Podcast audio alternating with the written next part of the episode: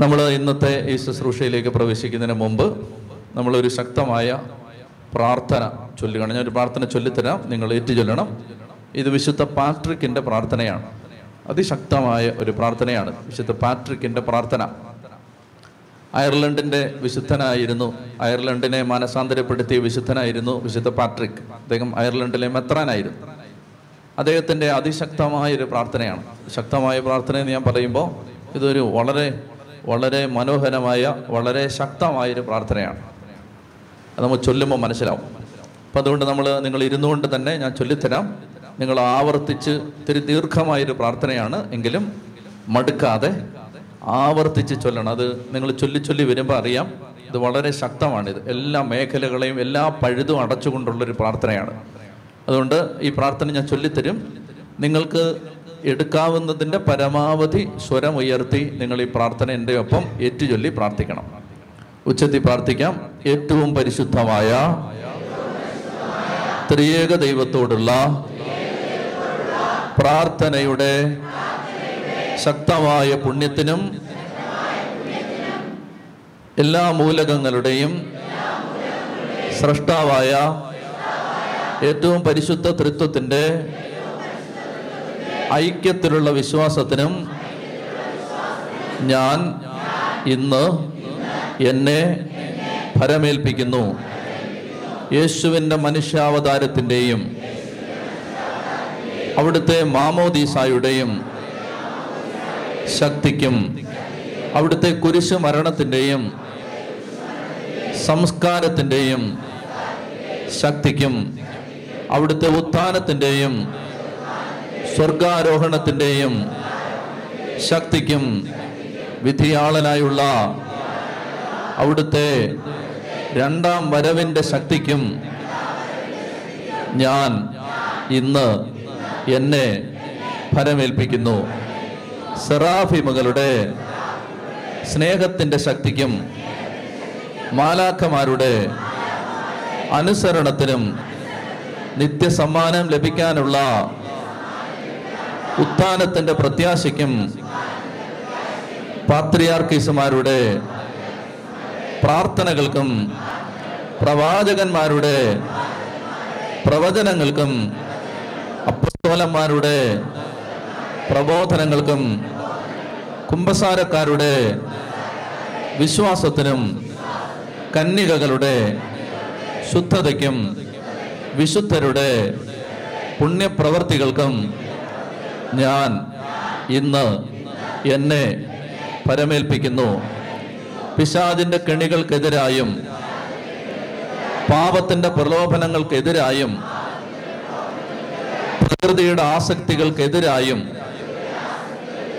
അടുത്തോ അകലെയോ ഒറ്റയ്ക്കോ കൂട്ടമായോ എനിക്കെതിരെ തിന്മയൊരുക്കുന്ന എല്ലാവർക്കുമെതിരായും എന്നെ വഴി നടത്തുന്നതിനായി ദൈവത്തിൻ്റെ ശക്തിക്കും എന്നെ താങ്ങി നിർത്താനായി ദൈവത്തിൻ്റെ ബലത്തിനും എന്നെ പഠിപ്പിക്കാനായി ദൈവത്തിൻ്റെ ജ്ഞാനത്തിനും എന്നെ നോക്കുന്നതിനായി ദൈവത്തിൻ്റെ കണ്ണുകൾക്കും എന്നെ കേൾക്കുന്നതിനായി ദൈവത്തിൻ്റെ കാതുകൾക്കും എനിക്ക് സംസാരിക്കുന്നതിനായി ദൈവത്തിൻ്റെ വചനത്തിനും എന്നെ സംരക്ഷിക്കുന്നതിനായി ദൈവത്തിൻ്റെ കരങ്ങൾക്കും എൻ്റെ പാത ഒരുക്കുന്നതിനായി ദൈവത്തിൻ്റെ വഴികൾക്കും എനിക്ക് അഭയം നൽകാനായി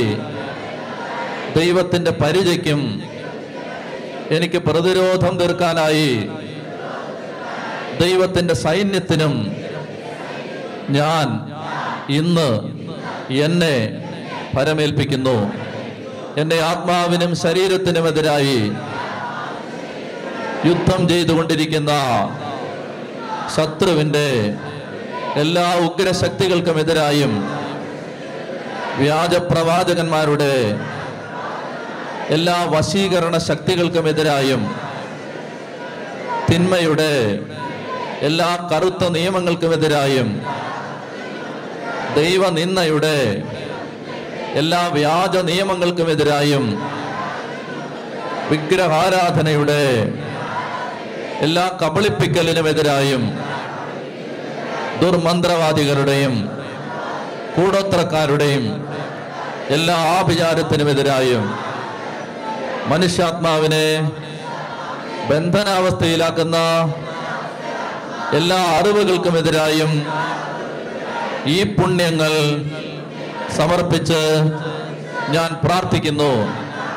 സമൃദ്ധമായ അനുഗ്രഹങ്ങൾ ലഭിക്കുന്ന വിധത്തിൽ വിഷബാധയിലും പൊള്ളലിൽ നിന്നും മുങ്ങി മരണത്തിൽ നിന്നും മുറിവുകളിൽ നിന്നും ക്രിസ്തുവേ എന്നെ ഈ ദിവസം നീ കാത്തു പരിപാലിക്കണമേ. ക്രിസ്തു എൻ്റെ കൂടെ ആയിരിക്കട്ടെ. എനിക്ക് മുമ്പേയും എനിക്ക് പുറകെയും എൻ്റെ ഉള്ളിലും എനിക്ക് കീഴിലും എൻ്റെ മുകളിലും ക്രിസ്തു ഉണ്ടായിരിക്കട്ടെ. എൻ്റെ വലത്തും എൻ്റെ ഇടത്തും എന്നെക്കുറിച്ച് ചിന്തിക്കുന്ന എല്ലാവരുടെയും ഉള്ളിലും എല്ലാവരുടെയും ഹൃദയത്തിലും എന്നെക്കുറിച്ച് സംസാരിക്കുന്ന എല്ലാവരുടെയും നാവിലും എന്നെ കാണുന്ന എല്ലാവരുടെയും കണ്ണിലും എന്നെ കേൾക്കുന്ന എല്ലാവരുടെയും കാതുകളിലും ക്രിസ്തു ഉണ്ടായിരിക്കട്ടെ. ഏറ്റവും പരിശുദ്ധമായ ത്രിയേക ദൈവത്തോടുള്ള പ്രാർത്ഥനയുടെ ശക്തമായ പുണ്യത്തിനും സ്രഷ്ടാവായ പരിശുദ്ധ ത്രിത്വത്തിൻ്റെ ഐക്യത്തിലുള്ള വിശ്വാസത്തിനും ഞാൻ ഇന്ന് എന്നെ പരമേൽപ്പിക്കുന്നു. രക്ഷ കർത്താവിൻ്റേതാണ്, രക്ഷ ക്രിസ്തുവിൽ നിന്നാണ്. രക്ഷ ഓ കർത്താവേ എന്നേക്കും ഞങ്ങളോടൊത്തുണ്ടായിരിക്കട്ടെ. ആമേൻ. ഹല്ലേലൂയ. നല്ല പ്രാർത്ഥനയല്ലേ? ഭയങ്കര പ്രാർത്ഥനയാണ്. അപ്പോൾ നമുക്ക് ദൈവവചന ശുശ്രൂഷയിലേക്ക് പ്രവേശിക്കാം. ശുശ്രൂഷകരെല്ലാം ഇരുന്നുകൊള്ളുക. ഇനി ആരും ആരെയും നിയന്ത്രിക്കേണ്ടതില്ല. എല്ലാ ശുശ്രൂഷകരും സ്വസ്ഥാനങ്ങളിൽ ഇരുന്നുകൊള്ളുക. ഉച്ചത്തിൽ പറയാം, ഹല്ലേലൂയ, ഹല്ലേലൂയ, ഹല്ലേലൂയ. പ്രിയപ്പെട്ടവരെ, നമ്മൾ കഴിഞ്ഞ ആഴ്ചയിൽ പഠിച്ചത് സമാഗമ കൂടാരം. വ്യക്തമായോ? ഇതിനപ്പുറത്തിനി വ്യക്തമാവാൻ പറ്റില്ല. വ്യക്തമായിട്ട് മനസ്സിലായി. സമാഗമ കൂടാരത്തിൻ്റെ ആത്മീയത നമ്മൾ മനസ്സിലാക്കി. ശരീരം, മനസ്സ്, ആത്മാവ് അതെല്ലാം നമ്മൾ കണ്ടു. യഥാർത്ഥ ആരാധന അതെല്ലാം ചെറിയ രീതിയിൽ നമ്മൾ മനസ്സിലാക്കി. ഇനിയുള്ള കാലങ്ങളിൽ നമുക്ക് അതിൽ നിന്ന് കുറെ കൂടി മുന്നോട്ട് പോകാൻ പറ്റും. അവിടെ തന്നെ നമുക്ക് തുടരാൻ പറ്റില്ല. അവിടെ തന്നെ നിന്നാൽ നമ്മൾ അവിടെ തന്നെ നിൽക്കേണ്ടി വരും ആ ജീവനാന്തം. കാരണം അത്രയ്ക്ക് വിപുലമാണ്, വ്യാപകമാണ് സമാഗമ കൂടാരത്തിൻ്റെ പിന്നിലുള്ള ആശയങ്ങൾ. അപ്പം നമുക്കത് കാലാന്തരത്തിൽ പിന്നീട് ഈ വിഷയം വീണ്ടും പരാമർശിക്കേണ്ടി വരും വചനം പഠിച്ചു പോകുമ്പോൾ. ഇപ്പോൾ തൽക്കാലം നമ്മൾ അതുകൊണ്ട് ആ വിഷയം അവിടെ അവസാനിപ്പിക്കുകയാണ്. ഞാൻ പറഞ്ഞത് പുറപ്പാട് 25, 26, 27, പുറപ്പാട് 30, 35, 36, 37, 38 ഇത്ര അധ്യായങ്ങളാണ് ഞാൻ പറഞ്ഞത്, കഴിഞ്ഞ ആഴ്ച പറഞ്ഞത്. അപ്പം ഏതാണ്ട് പുറപ്പാട് പുസ്തകത്തിൻ്റെ മിക്കവാറും തീർന്നു. ഇനി നമുക്ക് അവശേഷിക്കുന്ന അധ്യായങ്ങളെന്ന് പറയുന്നത് പുറപ്പാട് പുസ്തകത്തിൽ 28-ാം അധ്യായം. അത് പറയുന്നത് പുരോഹിതന്മാരുടെ വസ്ത്രത്തെക്കുറിച്ചാണ്. അതിനെക്കുറിച്ച് ഒരല്പം നമ്മൾ ചിന്തിക്കേണ്ടതുണ്ട്. അത് ഞാൻ പറയും.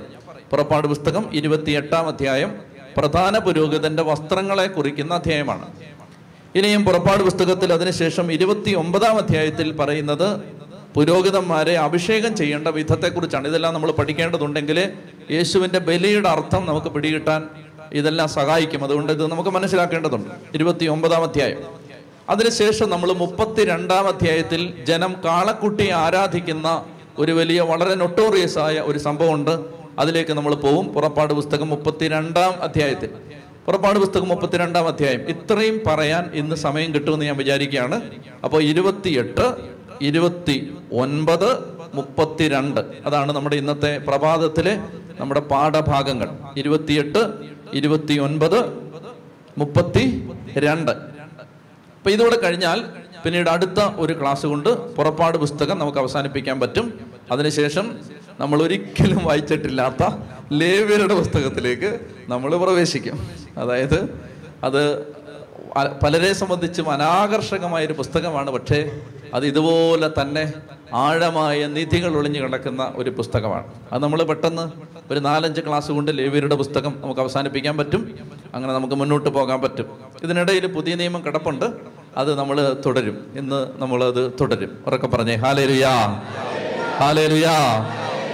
ദൈവവചനം പഠിച്ച് വലിയ അഭിഷേകത്തിലേക്ക് നമ്മൾ വളരട്ടെ എന്ന് ഞാൻ പ്രാർത്ഥിക്കുകയാണ്. കർത്താവിൻ്റെ വചനം പറയുന്ന സങ്കീർത്തനം പറയുന്നത് എങ്ങനെയാണ്? ദൈവമേ, അങ്ങയുടെ വചനങ്ങളുടെ ചുരുളഴിയുമ്പോൾ എന്ത് സംഭവിക്കും? അവിടുത്തെ വചനത്തിൻ്റെ ചുരുളഴിയുമ്പോൾ എന്ത് സംഭവിക്കും? പ്രകാശം പരക്കും. അവിടുത്തെ വചനത്തിൻ്റെ ചുരുളഴിയുമ്പോൾ എന്ത് സംഭവിക്കും? പ്രകാശം പരക്കും. അതാണ് യഥാർത്ഥത്തിൽ സംഭവിക്കുന്നത്. ഈ വചനത്തിൻ്റെ ചുരുള് അഴിച്ചു കഴിയുമ്പോഴാണ് പ്രകാശം പരക്കുന്നത്. വചനം അതുപോലെ ഇരുന്നാൽ പ്രകാശം കിട്ടില്ല. പ്രകാശം നമ്മൾ കണ്ടതാണ്. പ്രകാശം എവിടാണ്? വിശുദ്ധ സ്ഥലത്ത് 7 കാലുള്ള വിളക്ക്. ആ പ്രകാശം ഒരാളുടെ മനസ്സിൽ കത്തണമെങ്കിൽ വചനത്തിൻ്റെ ചുരുളഴിയണം. ദൈവത്തിൻ്റെ വചനം പറയുകയാണ്, കർത്താവെ, അങ്ങയുടെ വചനത്തിൻ്റെ ചുരുളഴിയുമ്പോൾ എന്ത് സംഭവിക്കുന്നു? പ്രകാശം പരക്കുന്നു. വചനത്തിൻ്റെ ചുരുളഴിഞ്ഞ് പ്രകാശം പരക്കാൻ നമ്മളെ സഹായിക്കും. ഞാൻ എടുത്തു വയ്ച്ചെന്ന സമയത്ത് അവിടെ ഒരു സഹോദരി പ്രാർത്ഥിക്കാൻ വന്നു. വീൽ ചെയറിലാണ്, നല്ല പ്രകാശമാണ് മുഖത്ത്. വീൽ ചെയറിലാണ്. 10-12 കൊല്ലം കണ്ടായി ആ ഇരിപ്പ്. അവരെന്നെ അടുത്ത് ഇങ്ങനെ പറഞ്ഞു, ഞങ്ങൾ കൂട്ട ആത്മഹത്യക്ക് ഒരുങ്ങി നിൽക്കുകയായിരുന്നു. കൂട്ടാത്മഹത്യ, 4 പേരുണ്ട് വീട്ടിൽ. കൂട്ടാത്മഹത്യക്ക് ഒരുങ്ങി നിൽക്കുകയായിരുന്നു ഞങ്ങൾ. അപ്പോഴാണ് ഞങ്ങൾ യൂട്യൂബിൽ വചനം കേട്ടത്. ഇന്ന് ഞങ്ങൾ ക്രിസ്ത്യാനികളാണ്. അവർ പറഞ്ഞ വാക്കുകളാണ്. ഇന്ന് ഞങ്ങൾ ക്രിസ്ത്യാനികളാണ്. അച്ഛാ, ഇന്ന് ഞങ്ങൾ സാവത്ത് ആചരിക്കുന്ന എങ്ങനെയാണെന്നറിയാമോ? എക്സ്ട്രീം കേസാണ്, അങ്ങനൊന്നും ചെയ്യേണ്ട കാര്യമില്ല, എക്സ്ട്രീമാണ്. ഞായറാഴ്ച ദിവസം ഞങ്ങളുടെ വീട്ടിൽ ഞങ്ങൾ അടുപ്പ് പോലും കത്തിക്കില്ല. ഓ, അങ്ങനെ ചെയ്യണമെന്നില്ല.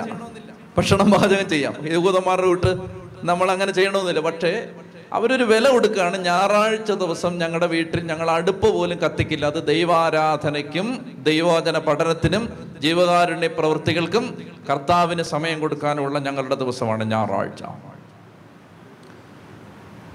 കർത്താവെ, അങ്ങയുടെ വചനത്തിൻ്റെ ചുരുളഴിയുമ്പോൾ എന്ത് സംഭവിക്കുന്നു? പ്രകാശം പരക്കുന്നു. എന്നിട്ട് ആ സഹോദരിയുടെ മകള് പറയുകയാണ്, വർഷങ്ങളായിട്ട് എഴുതി തന്നിട്ടുണ്ട് സാക്ഷ്യം, വർഷങ്ങളായിട്ട് ബ്ലീഡിങ്ങിൻ്റെ ഒരു അസ്വസ്ഥത. ദൈവത്തിൻ്റെ വചനം ഒരിക്കൽ യൂട്യൂബിൽ പ്രസംഗം കേട്ടു. അത് കഴിഞ്ഞ ഒരു ആരാധനയുണ്ട്. ആ ആരാധന സാധാരണഗതിയിൽ ആരാധന ചിലർ ഓടിച്ചു വിടുക പതിവ്. ആരാധന അതിനകത്ത് തന്നെ അവർ അനുഗ്രഹിക്കപ്പെടില്ല. ഈ പ്രസംഗം കേട്ടിട്ട് ഈ ആരാധന വരുമ്പോൾ അത് സ്കിപ്പ് ചെയ്തു പോയാൽ അതിനകത്ത് തന്നെ അത് കെട്ടപ്പെട്ടു. അപ്പോൾ ഇങ്ങനെ ഈ ആരാധനയുടെ സമയത്ത് ആ സഹോദരി, ആ മകളെന്നറിയാം, ഭയങ്കര ബ്ലീഡിംഗ് ആയിട്ട് വിഷമിച്ചിരിക്കുന്ന സമയമാണ്. ആ സമയത്ത് അവള് ആരാധന അതങ്ങോട്ട് മൊബൈൽ ഓൺ ചെയ്ത് വെച്ചിട്ട് അവൾ ഡാൻസ് ചെയ്ത് ദൈവത്തെ ആരാധിച്ചു. ശരീരം വയ്യ, നിങ്ങൾ ഓർക്കണം. പിന്നീട് ഇന്ന് വരെ ആ ബ്ലീഡിങ്ങിൻ്റെ അസ്വസ്ഥത, ആ ഓവർ ബ്ലീഡിങ്, അമിത രക്തസ്രാവം ഉണ്ടായിട്ടില്ല. ആ കെട്ട് അന്നഴിഞ്ഞു. പ്രിയപ്പെട്ട സഹോദരങ്ങളെ, അതായത് കർത്താവിൻ്റെ വചനം അതിൻ്റെ ചുരുളഴിയുമ്പോൾ എന്ത് സംഭവിക്കും? പ്രകാശം പരക്കും. ഇപ്പം ഞാൻ നിങ്ങൾ നമ്മളെ തന്നെ വിലയിരുത്തണം. ഈ പ്രകാശം നമുക്ക് കിട്ടണം. വചനം പഠിച്ചു കഴിയുമ്പോൾ ഈ പ്രകാശം കിട്ടി ആ പ്രകാശത്തിൽ ഓരോ ദിവസവും വളരാൻ പറ്റണം. ഇല്ലെങ്കിൽ നമ്മൾ ഈ പഠിക്കുന്ന എല്ലാം വെറുതെയാണ്. ഇതൊരു അക്കാഡമിക് എക്സസൈസ് ആയിട്ട് അവസാനിക്കും. ഇതൊരു വൈജ്ഞാനിക ആഭാസം. അങ്ങനെ പൗലോസ്ലീഹ ഉപയോഗിക്കുന്ന വാക്കതാണ് വിജ്ഞാനാഭാസം എന്ന് പറഞ്ഞേ. നല്ല വാക്കാത്, വിജ്ഞാന ആഭാസം. കണ്ടോ, ഈ ബൈബിൾ സ്റ്റഡി ഒടുവിൽ വിജ്ഞാന ആഭാസമായിട്ട് മാറും എന്ന് പറഞ്ഞേ. എന്താണ് വിജ്ഞാന ആഭാസം? നല്ല വാക്കല്ലേ, നല്ല വാക്കാണത്.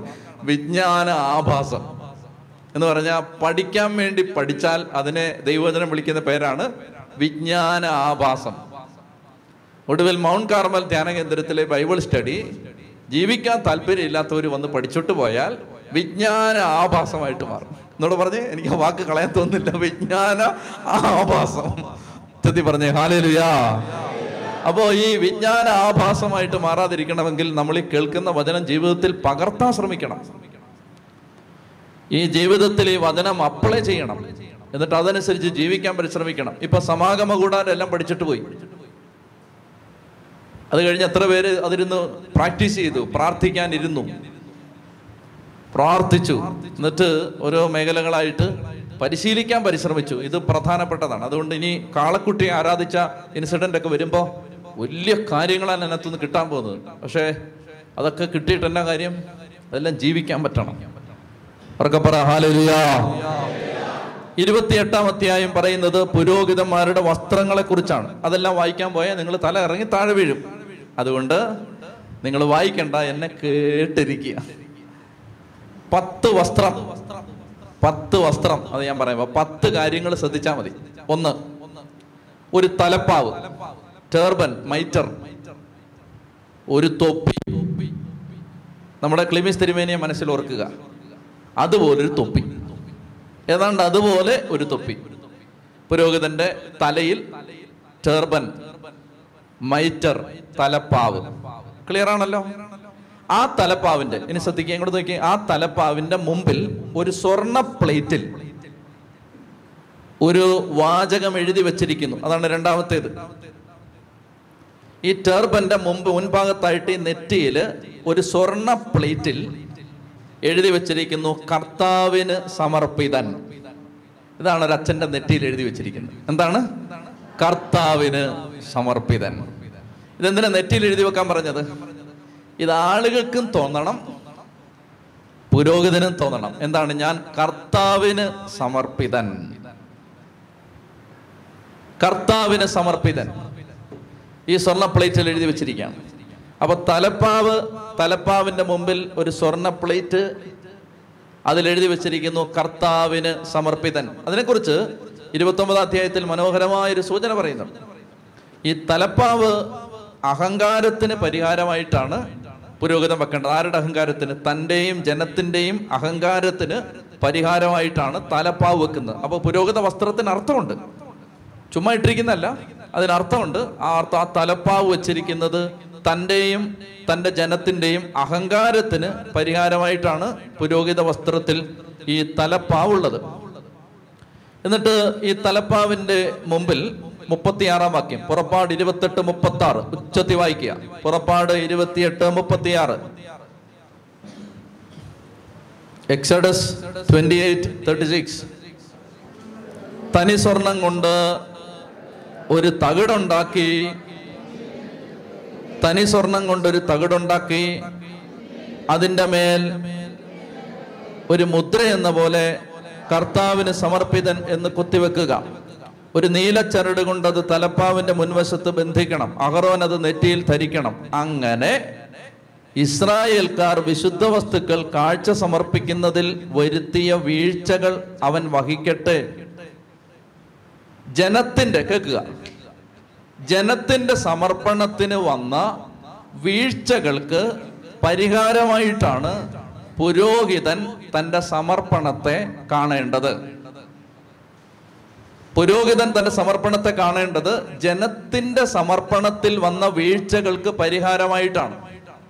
ജനം സമർപ്പിക്കുന്നതിൽ വീഴ്ച വരുത്തിയിട്ടുണ്ട്. ജനം ബലിയർപ്പിക്കുന്നതിലും ജനം ആത്മീയ കാര്യങ്ങൾ ചെയ്യുന്നതിലും ജനം ദൈവത്തെ അനുസരിക്കുന്നതിലും വീഴ്ച വരുത്തിയിട്ടുണ്ട് പുരോഹിതൻ. എന്തിനാണ് അച്ഛന്മാര്, എന്തിനാണ് സിസ്റ്റേഴ്സ്, എന്തിനാണ് സമർപ്പണ ജീവിതം നയിക്കുന്നവർ, എന്തിനാണ് ദൈവത്തിന് വേണ്ടി ജീവിതം സമർപ്പിക്കുന്നവരുടെ ജീവിതം ഈ സഭയിൽ? ജനത്തിന് സംഭവിച്ച വീഴ്ചകളുടെ പരിഹാരമായിട്ടായിരിക്കണം അവരുടെ സമർപ്പണം. അതുകൊണ്ട് പുരോഹിതന്റെ സമർപ്പണത്തിന് കുറവ് വരാൻ പാടില്ല. എന്തുകൊണ്ട് പാടില്ല? കാരണം ജനത്തിന്റെ സമർപ്പണത്തിന്റെ കുറവിന്റെ പരിഹാരമാണ് ഈ പുരോഹിതന്റെ സമർപ്പണം. അപ്പൊ പുരോഹിതന്റെ സമർപ്പണം കുറഞ്ഞാലോ ആ ജനം നശിക്കും. അപ്പൊ അതുകൊണ്ട് പുരോഹിതന്റെ, തെരഞ്ഞെടുക്കപ്പെട്ടവരുടെ സമർപ്പണത്തിന് കുറവ് വരാതിരിക്കാൻ ആര് പ്രാർത്ഥിക്കണം? ദൈവജനം പ്രാർത്ഥിക്കണം. അതായത് പുരോഹിതരുടെ സമർപ്പണത്തിന് കുറവ് വരാൻ പാടില്ല. നിങ്ങളിങ്ങനെ പ്രാർത്ഥിക്കണം, ഞങ്ങളുടെ വികാരിയച്ഛന്റെ സമർപ്പണത്തിന് കർത്താവെ ഒരു കുറവും വരാൻ പാടില്ല. ഞങ്ങളുടെ ദേശത്തെ വൈദികരുടെ സമർപ്പണത്തിന് കുറവ് വരാൻ പാടില്ല, അവർക്ക് നന്നായിട്ട് സമർപ്പിക്കാൻ അവിടുന്ന് കൃപ കൊടുക്കണം. അങ്ങനെ ദൈവജനം പ്രാർത്ഥിച്ചാൽ ഇഷ്ടം പോലെ ദൈവത്തിന് സ്വയം സമർപ്പിച്ച പുരോഹിതരുണ്ടാവുമ്പോൾ ദേശം അനുഗ്രഹിക്കപ്പെടും. കാരണം ജനത്തിന്റെ സമർപ്പണത്തിന്റെ കുറവുകൾ അവർ തങ്ങളുടെ സമർപ്പണത്തിലൂടെ നികത്തും. ചെത്തി പറഞ്ഞേ ഹല്ലേലൂയാ. അതിനെ തുറന്ന് ഹല്ലേലൂയാ. അപ്പൊ ഇത് ശ്രദ്ധിച്ചിരിക്കുക. അപ്പോൾ ജനത്തിന്, കർത്താവിന് സമർപ്പിതം, ജനത്തിന് സമർപ്പണത്തിൽ വന്ന വീഴ്ചകൾക്ക് അവർ പരിഹാരം ചെയ്യും. ഇനി 3-ാമത്തേത് ഇതാണ്, നേർത്ത ചണനൂല് കൊണ്ട്, ചണനൂലെന്ന് പറയുമ്പോൾ നമ്മുടെ ഈ ചാക്ക് നൂലെന്ന് നിങ്ങൾ വിചാരിക്കരുത്. ചണനൂലെന്ന് പറയുമ്പോൾ അത് ലിനൻ കേട്ടിട്ടുണ്ടോ? ലിനൻ. അപ്പോൾ അതാണത്. അപ്പം നേർത്ത ചണനൂല് കൊണ്ട് ഉണ്ടാക്കിയ ഒരു വെള്ള അങ്കി. ഇനി ഇതാണ് പുരോഹിതന്റെ ഏറ്റവും അടിയിൽ അദ്ദേഹം ജനത്തിന് കാണുന്ന വിധത്തിൽ ഇടുന്നത്. ഇത് നോക്കൂ, ഇട്ടിരിക്കുന്ന, ഞങ്ങൾ ഇട്ടിരിക്കുന്ന ഈ ലോക പോലെ. ഇത് നേർത്ത ചണനൂലൊന്നും ഉണ്ടാക്കിയതല്ല, ഇത് സാധാരണ നിങ്ങളൊക്കെ ഇടുന്ന അതേ തുണി കൊണ്ടുണ്ടാക്കിയത്. അപ്പൊ ഈ നേർത്ത ചണനൂല് കൊണ്ടുണ്ടാക്കിയ അത് മനോഹരമായൊരു അങ്കിയാണ്, മനോഹരമായൊരു അങ്കി. അത് ചിത്രത്തുന്നലൊക്കെയുള്ള നല്ല ഒരു വെള്ള അങ്കിയാണ്. അതാണ് പുരോഹിതൻ ഏറ്റവും അടിയിൽ ഇട്ടിരിക്കുന്നത്, ഏറ്റവും അടിയിൽ. അപ്പോ ഈ വെള്ള വസ്ത്രം, അതിന് മുകളിൽ നാലാമത്തേത്, അതിന് മുകളിൽ ഒരു നീലയങ്കി ധരിച്ചിട്ടുണ്ട്. ഏറ്റവും അടിയിലൊരു വെള്ള, അതിന് മുകളിൽ ഒരു നീലയങ്കി ധരിച്ചിട്ടുണ്ട്. ഇനി അഞ്ചാമത്തേത്, ഈ നീലയങ്കിയിൽ, നിങ്ങൾ ശ്രദ്ധിച്ചിരുന്നാൽ മതി, ഇതെല്ലാം എഴുതണ്ട, കേട്ടാൽ മതി. കാരണം ഇത് കേട്ടാൽ നിങ്ങൾക്കൊരു ഐഡിയ കിട്ടണം, ഈ ആളെങ്ങനെ നിൽക്കുമെന്ന്. ഒന്ന് പടം കാണിക്കാൻ നിവൃത്തിയില്ല. അപ്പോൾ തലപ്പാവ്, ക്ലിമിസ്പിതാവിൻ്റെ തലപ്പാവ്, അതിൻ്റെ ഏറ്റവും മുമ്പിൽ എന്തെഴുതി വെച്ചിരിക്കുന്നു? ഗോൾഡ് പ്ലേറ്റിൽ കർത്താവിന് സമർപ്പിതൻ എഴുതി വെച്ചിരിക്കുന്നു. ജനത്തിന് സമർപ്പണത്തിൽ വരുന്ന വീഴ്ചകൾക്ക് പരിഹാരമായി പുരോഹിതൻ തൻ്റെ സമർപ്പണം നിർവഹിക്കണം എന്നാണ് അതിൻ്റെ അർത്ഥം. ഇനി താഴേക്ക് വരുമ്പോൾ കണ്ണ്, മൂക്ക്, കണ്ണാടിയൊന്നുമില്ല, മൂക്കുത്തിയില്ല, പിന്നെ വേറൊന്നുമില്ല.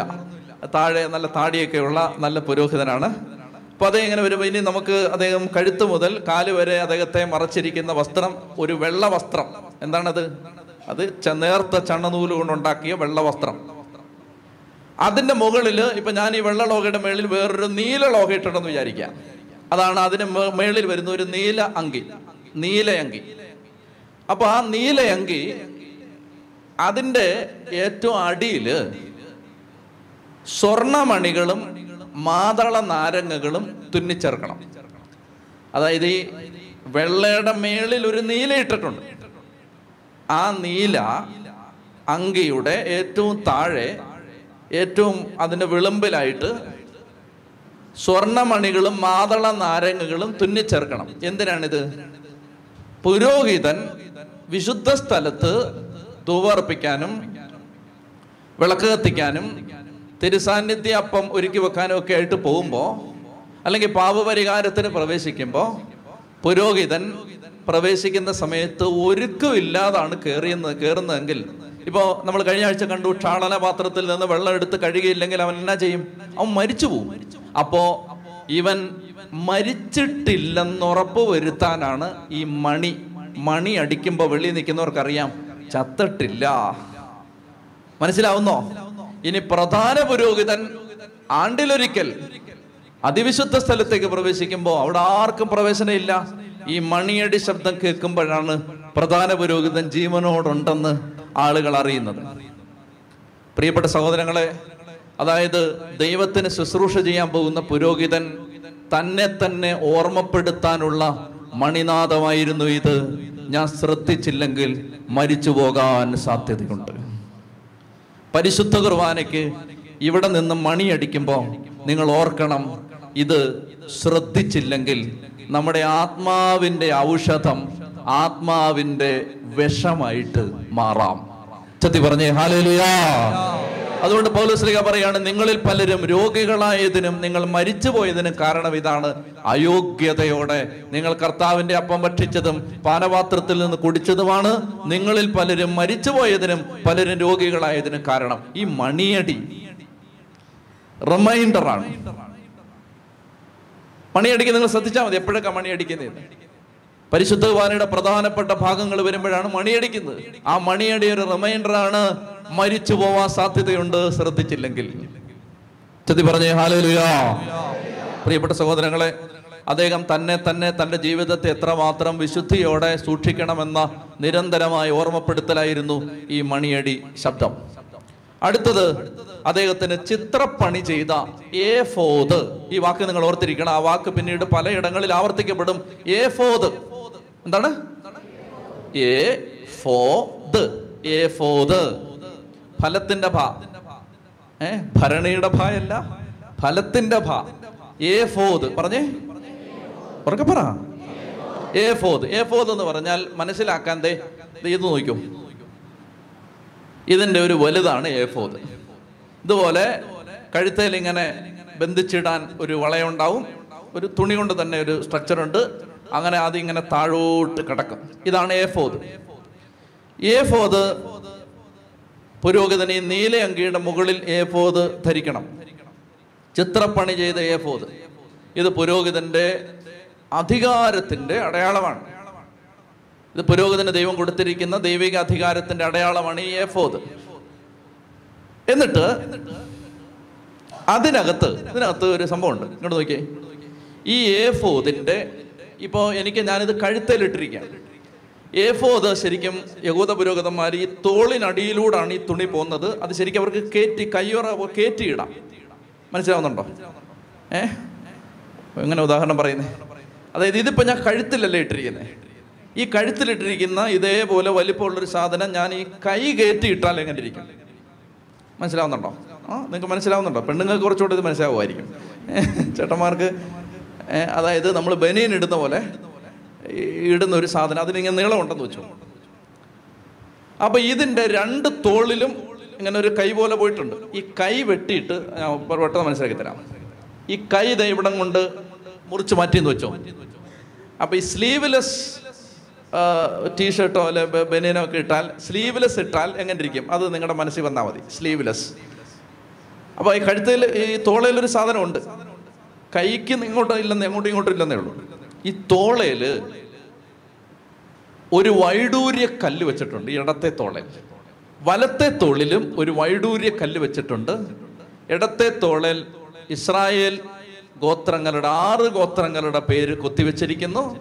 വലത്തെ തോളിൽ 6 ഗോത്രങ്ങളുടെ പേര് കൊത്തിവെച്ചിരിക്കുന്നു. ഇടത്തെ തോളിൽ 6 ഗോത്രങ്ങൾ, വലത്തെ തോളിൽ. അതായത് പുരോഹിതൻ ശുശ്രൂഷ ചെയ്യാനായിട്ട് കയറുമ്പോൾ പുരോഹിതന്റെ തോളിൽ അവരുടെ പേരെഴുതി വെച്ചിരിക്കുന്നു പറഞ്ഞാൽ അവരുടെ മുഴുവൻ ഭാരം, പാപം, ശാപം, ദുരിതം അത് സ്വന്തം തോളിൽ എടുത്തു വെച്ചിട്ടാണ് പ്രധാന പുരോഹിതൻ അതിവിശുദ്ധ സ്ഥലത്തേക്ക് കയറുന്നത്. അതിൻ്റെ അടയാളമായിട്ടായിരുന്നു അവർ. ഇതിൻ്റെ അടയാളമായിട്ടാണ് കർത്താവ് ഈശോമിശിഹ തൻ്റെ തോളിൽ കുരിശെടുത്തു വെച്ചത്. പ്രധാന പുരോഹിതൻ അതിവിശുദ്ധ സ്ഥലത്തേക്ക് ഈ തോളിൽ വൈഡൂര്യക്കല്ലും പതിച്ചുകൊണ്ട് പോയതുപോലെ കുരിശും ചുമന്നുകൊണ്ട് ഈശോ കുരിശുമരത്തിലേക്ക് പോയി. ചൊല്ലി പറഞ്ഞേ ഹല്ലേലൂയ. കാൽവരിയിലേക്ക് ഈശോ നടന്നുപോയി. ഇനി ഈ ഏഫോദിന്റെ അപ്പൊ തോളിൽ നിങ്ങൾ ഒത്തിരിക്കുന്ന 2 കല്ലുണ്ട്, വൈഡൂര്യക്കല്ല്. ഇനി നെഞ്ചത്ത് ഈ ഏഫോദിന്റെ മേളിൽ വേറൊരു ചതുരാകൃതിയിലുള്ള ഒരു തുണി തയ്ച്ച് പിടിപ്പിച്ചിട്ടുണ്ട്. അതിന് പറയും, നിങ്ങൾ ബൈബിള് വായിക്കുമ്പോൾ ആ പേര് മലയാളത്തിൽ അതിന് എഴുതിയിരിക്കുന്നത് ഉരസ്ത്രാണം എന്നാണ്. ഉരസ്ത്രാണം. എന്ത് സ്ത്രാണം? ഉരസ്ത്രാണം. Breast place, ഉരസ്ത്രാണം. അപ്പൊ ഈ ഉരസ്ത്രാണം എന്ന് പറഞ്ഞാൽ ഇത് ഇതിന്റെ മേളിൽ ഈ ഭാഗത്തായിട്ട് എന്നെ കാണുന്നുണ്ടോ നിങ്ങൾ? ഇവിടെ എൻ്റെ നെഞ്ചത്തായിട്ട് ഈ ഭാഗത്ത് ഒരു ചതുരത്തിൽ ഒരു സാധനം തയ്ച്ചു വെച്ചിട്ടുണ്ടെന്ന് വിചാരിക്കുക. ഇതിനകത്ത് മേളിൽ 6 കല്ല്, താഴെ 6 കല്ല്. അതും വിലപിടിപ്പുള്ള കല്ലുകളാണ്. അതിനകത്ത് ഓരോന്നിലും ഇസ്രായേൽ ഗോത്രങ്ങളുടെ ഓരോരുത്തരുടെ പേര്, ഓരോ കല്ലിൻ്റെയും പുറത്ത് ഓരോരുത്തരുടെയും പേര്. 1, 2, 3, 4, 5, 6, 7, 8, 9, 10, 11, 12 ഇസ്രായേൽ ഗോത്രങ്ങളുടെ മുഴുവൻ നിയോഗങ്ങളും ഇസ്രായേലിൻ്റെ മുഴുവൻ പ്രാർത്ഥനകളും സ്വന്തം ഹൃദയത്തിൽ ഏറ്റെടുത്തുകൊണ്ടാണ് പുരോഹിതൻ ബലിപീഠത്തിലേക്ക് പോകുന്നത്. അതിന്റെ ഓർമ്മയായിരുന്നു അത്. ചൊല്ലി പറഞ്ഞേ ഹല്ലേലൂയ. അടുത്തത് പുരോഹിതന് ഒരു അരപ്പട്ടയുണ്ട്. നിങ്ങൾ അച്ഛൻ കാപ്പയിട്ട് നിൽക്കുമ്പോൾ ശ്രദ്ധിച്ചാൽ മതി, അരയിലൊരു കെട്ടുണ്ട്, ഒരു സാഷുണ്ട്. 10ാമത്തെ കാര്യം, പുരോഹിതന് ചെരുപ്പ്. എന്തുകൊണ്ടുണ്ടാക്കിയ ചെരുപ്പായിരുന്നു ഉണ്ടായിരുന്നത്? നിങ്ങൾക്ക് ഞാനൊരു അവസരം തരാം. സ്വർണം. നമ്മളിപ്പോൾ ഇത്രയും മെറ്റീരിയലാണ് സമാഗമ കൂടാരത്തിൽ ഉപയോഗിച്ചിരുന്നത്. നിങ്ങൾക്കൊരു ക്ലൂ തരാം, ഒരു അവസരം ഞാൻ തരികയാണ് നിങ്ങളുടെ ജ്ഞാനം തെളിയിക്കാൻ. സമാഗമ കൂടാരത്തിൽ ഉപയോഗിച്ചിരുന്നത് സ്വർണം ഉപയോഗിച്ചിരുന്നു, വെള്ളി ഉപയോഗിച്ചിരുന്നു, പിന്നെന്താണ്, ഓട് ഉപയോഗിച്ചിരുന്നു, മരം ഉപയോഗിച്ചിരുന്നു. പുരോഹിതന്റെ ചെരുപ്പ് ഇതിൽ ഏത് മെറ്റീരിയൽ ഉണ്ടാക്കി? പറ. സ്വർണം. കൈവക്ക്. എല്ലാവർക്കും സമ്മാനമുണ്ട്. കൈവക്ക് നേരിട്ട് കൈവക്ക്. അതിനെന്നാ? വെള്ളി. കൈവക്ക്. നിങ്ങൾക്ക് അഭിപ്രായം ഇല്ലേ? ഓട് കൈവക്ക്, മരം കൈവക്ക്, ആ റബ്ബർ കൈവക്ക്, ലെതർ. നിങ്ങളെല്ലാം പരാജയപ്പെട്ടു. പുരോഹിതന് ചെരുപ്പുണ്ടായിരുന്നില്ല, പുരോഹിതന് ചെരുപ്പില്ല. നഗ്നവാദനായിട്ടായിരുന്നു പുരോഹിതൻ സമാഗമ കൂടാരത്തിനകത്തേക്ക് പ്രവേശിക്കേണ്ടത്. പുരോഹിതന് ചെരുപ്പിടാൻ അനുവാദം ഉണ്ടായിരുന്നില്ല. ചെത്തി പറഞ്ഞേ ഹല്ലേലൂയാ. പ്രിയപ്പെട്ട സഹോദരങ്ങൾ, ഇതാണ് 28-ാം അധ്യായം. വ്യക്തമായില്ലേ? ഇപ്പൊ നിങ്ങൾ ശ്രദ്ധിക്കുക, ഇനി നോക്കിയേ. തലപ്പാവ് കളർ വെള്ള, അതിന് മുമ്പിൽ ഒരു പ്ലേറ്റ്. എന്താണ്? കർത്താവിന് സമർപ്പിതൻ. കണ്ണ്, മൂക്ക്, വായ, താടി താഴോട്ട് വന്നു കഴിയുമ്പോൾ തോളയിൽ രണ്ടും എന്താണ്? വൈഡൂര്യ കല്ല്. അതിൽ ഇടത്ത് തോളിൽ എത്ര പേര്? 6. വലത്ത് തോളിൽ 6. അതിന് മുകളിൽ കാണുന്നത് ഏഫോദ്. ഏഫോദിന്റെ നെഞ്ചത്ത് എത്ര കല്ലുകൾ? 12 കല്ലുകൾ. 12 കല്ലുകൾ. ഏഫോദിന്റെ അടിയിലുള്ള ഉടുപ്പിന്റെ കളർ നീല. അതിനകത്ത് എന്ത് തുന്നിച്ചേർത്തിരിക്കുന്നു? സ്വർണമണികളും മാതള നാരങ്ങകളും തുന്നിച്ചേർത്തിരിക്കുന്നു. അതിന്റെ അടിയിൽ നേർത്ത ചണനൂല് കൊണ്ടുണ്ടാക്കിയ ഒരു വെള്ള, മനോഹരമായ ഒരു വെള്ളയങ്കി. പ്രധാന പുരോഹിതൻ ആണ്ടിലൊരിക്കൽ പാപപരിഹാരത്തിന്റെ ശുശ്രൂഷ ചെയ്യാൻ, അത് മാത്രമാണ് എക്സെപ്ഷൻ, പാപപരിഹാരത്തിന്റെ ശുശ്രൂഷ ചെയ്യാൻ Yom Kippur, day of atonement, പാപപരിഹാരത്തിന്റെ ദിനം, അന്ന് പ്രധാന പുരോഹിതൻ ഈ പാപപരിഹാരം ചെയ്യാനായി അകത്ത് പ്രവേശിക്കുന്ന സമയത്ത് അദ്ദേഹം തലപ്പാവ്, അതുപോലെ തന്നെ അദ്ദേഹത്തിന്റെ ഏഫോദ്, നീലയങ്കി, ഈ സാധനങ്ങൾ എല്ലാം മാറ്റിയിട്ട് അദ്ദേഹം ഒരു സാധാരണ വസ്ത്രം ധരിച്ചിട്ടാണ്, ഈ ഏറ്റവും അടിയിലുള്ള വസ്ത്രം മാത്രം ധരിച്ചിട്ടാണ് പാപപരിഹാരത്തിന് പോകുന്നത്.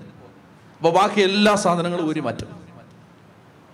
കർത്താവ് യേശുമിശിഹ കുരിശിൽ മരിക്കുന്നതിന് മുമ്പ് അവന്റെ വസ്ത്രങ്ങൾ ഒന്നൊന്നായി അവർ ഉരിഞ്ഞെടുത്തു. കാരണം പാപപരിഹാരത്തിന് പുരോഹിതൻ പോകുന്നത് ഏറ്റവും സിമ്പിളായ ഡ്രസ് ഇട്ടുകൊണ്ടായിരുന്നു.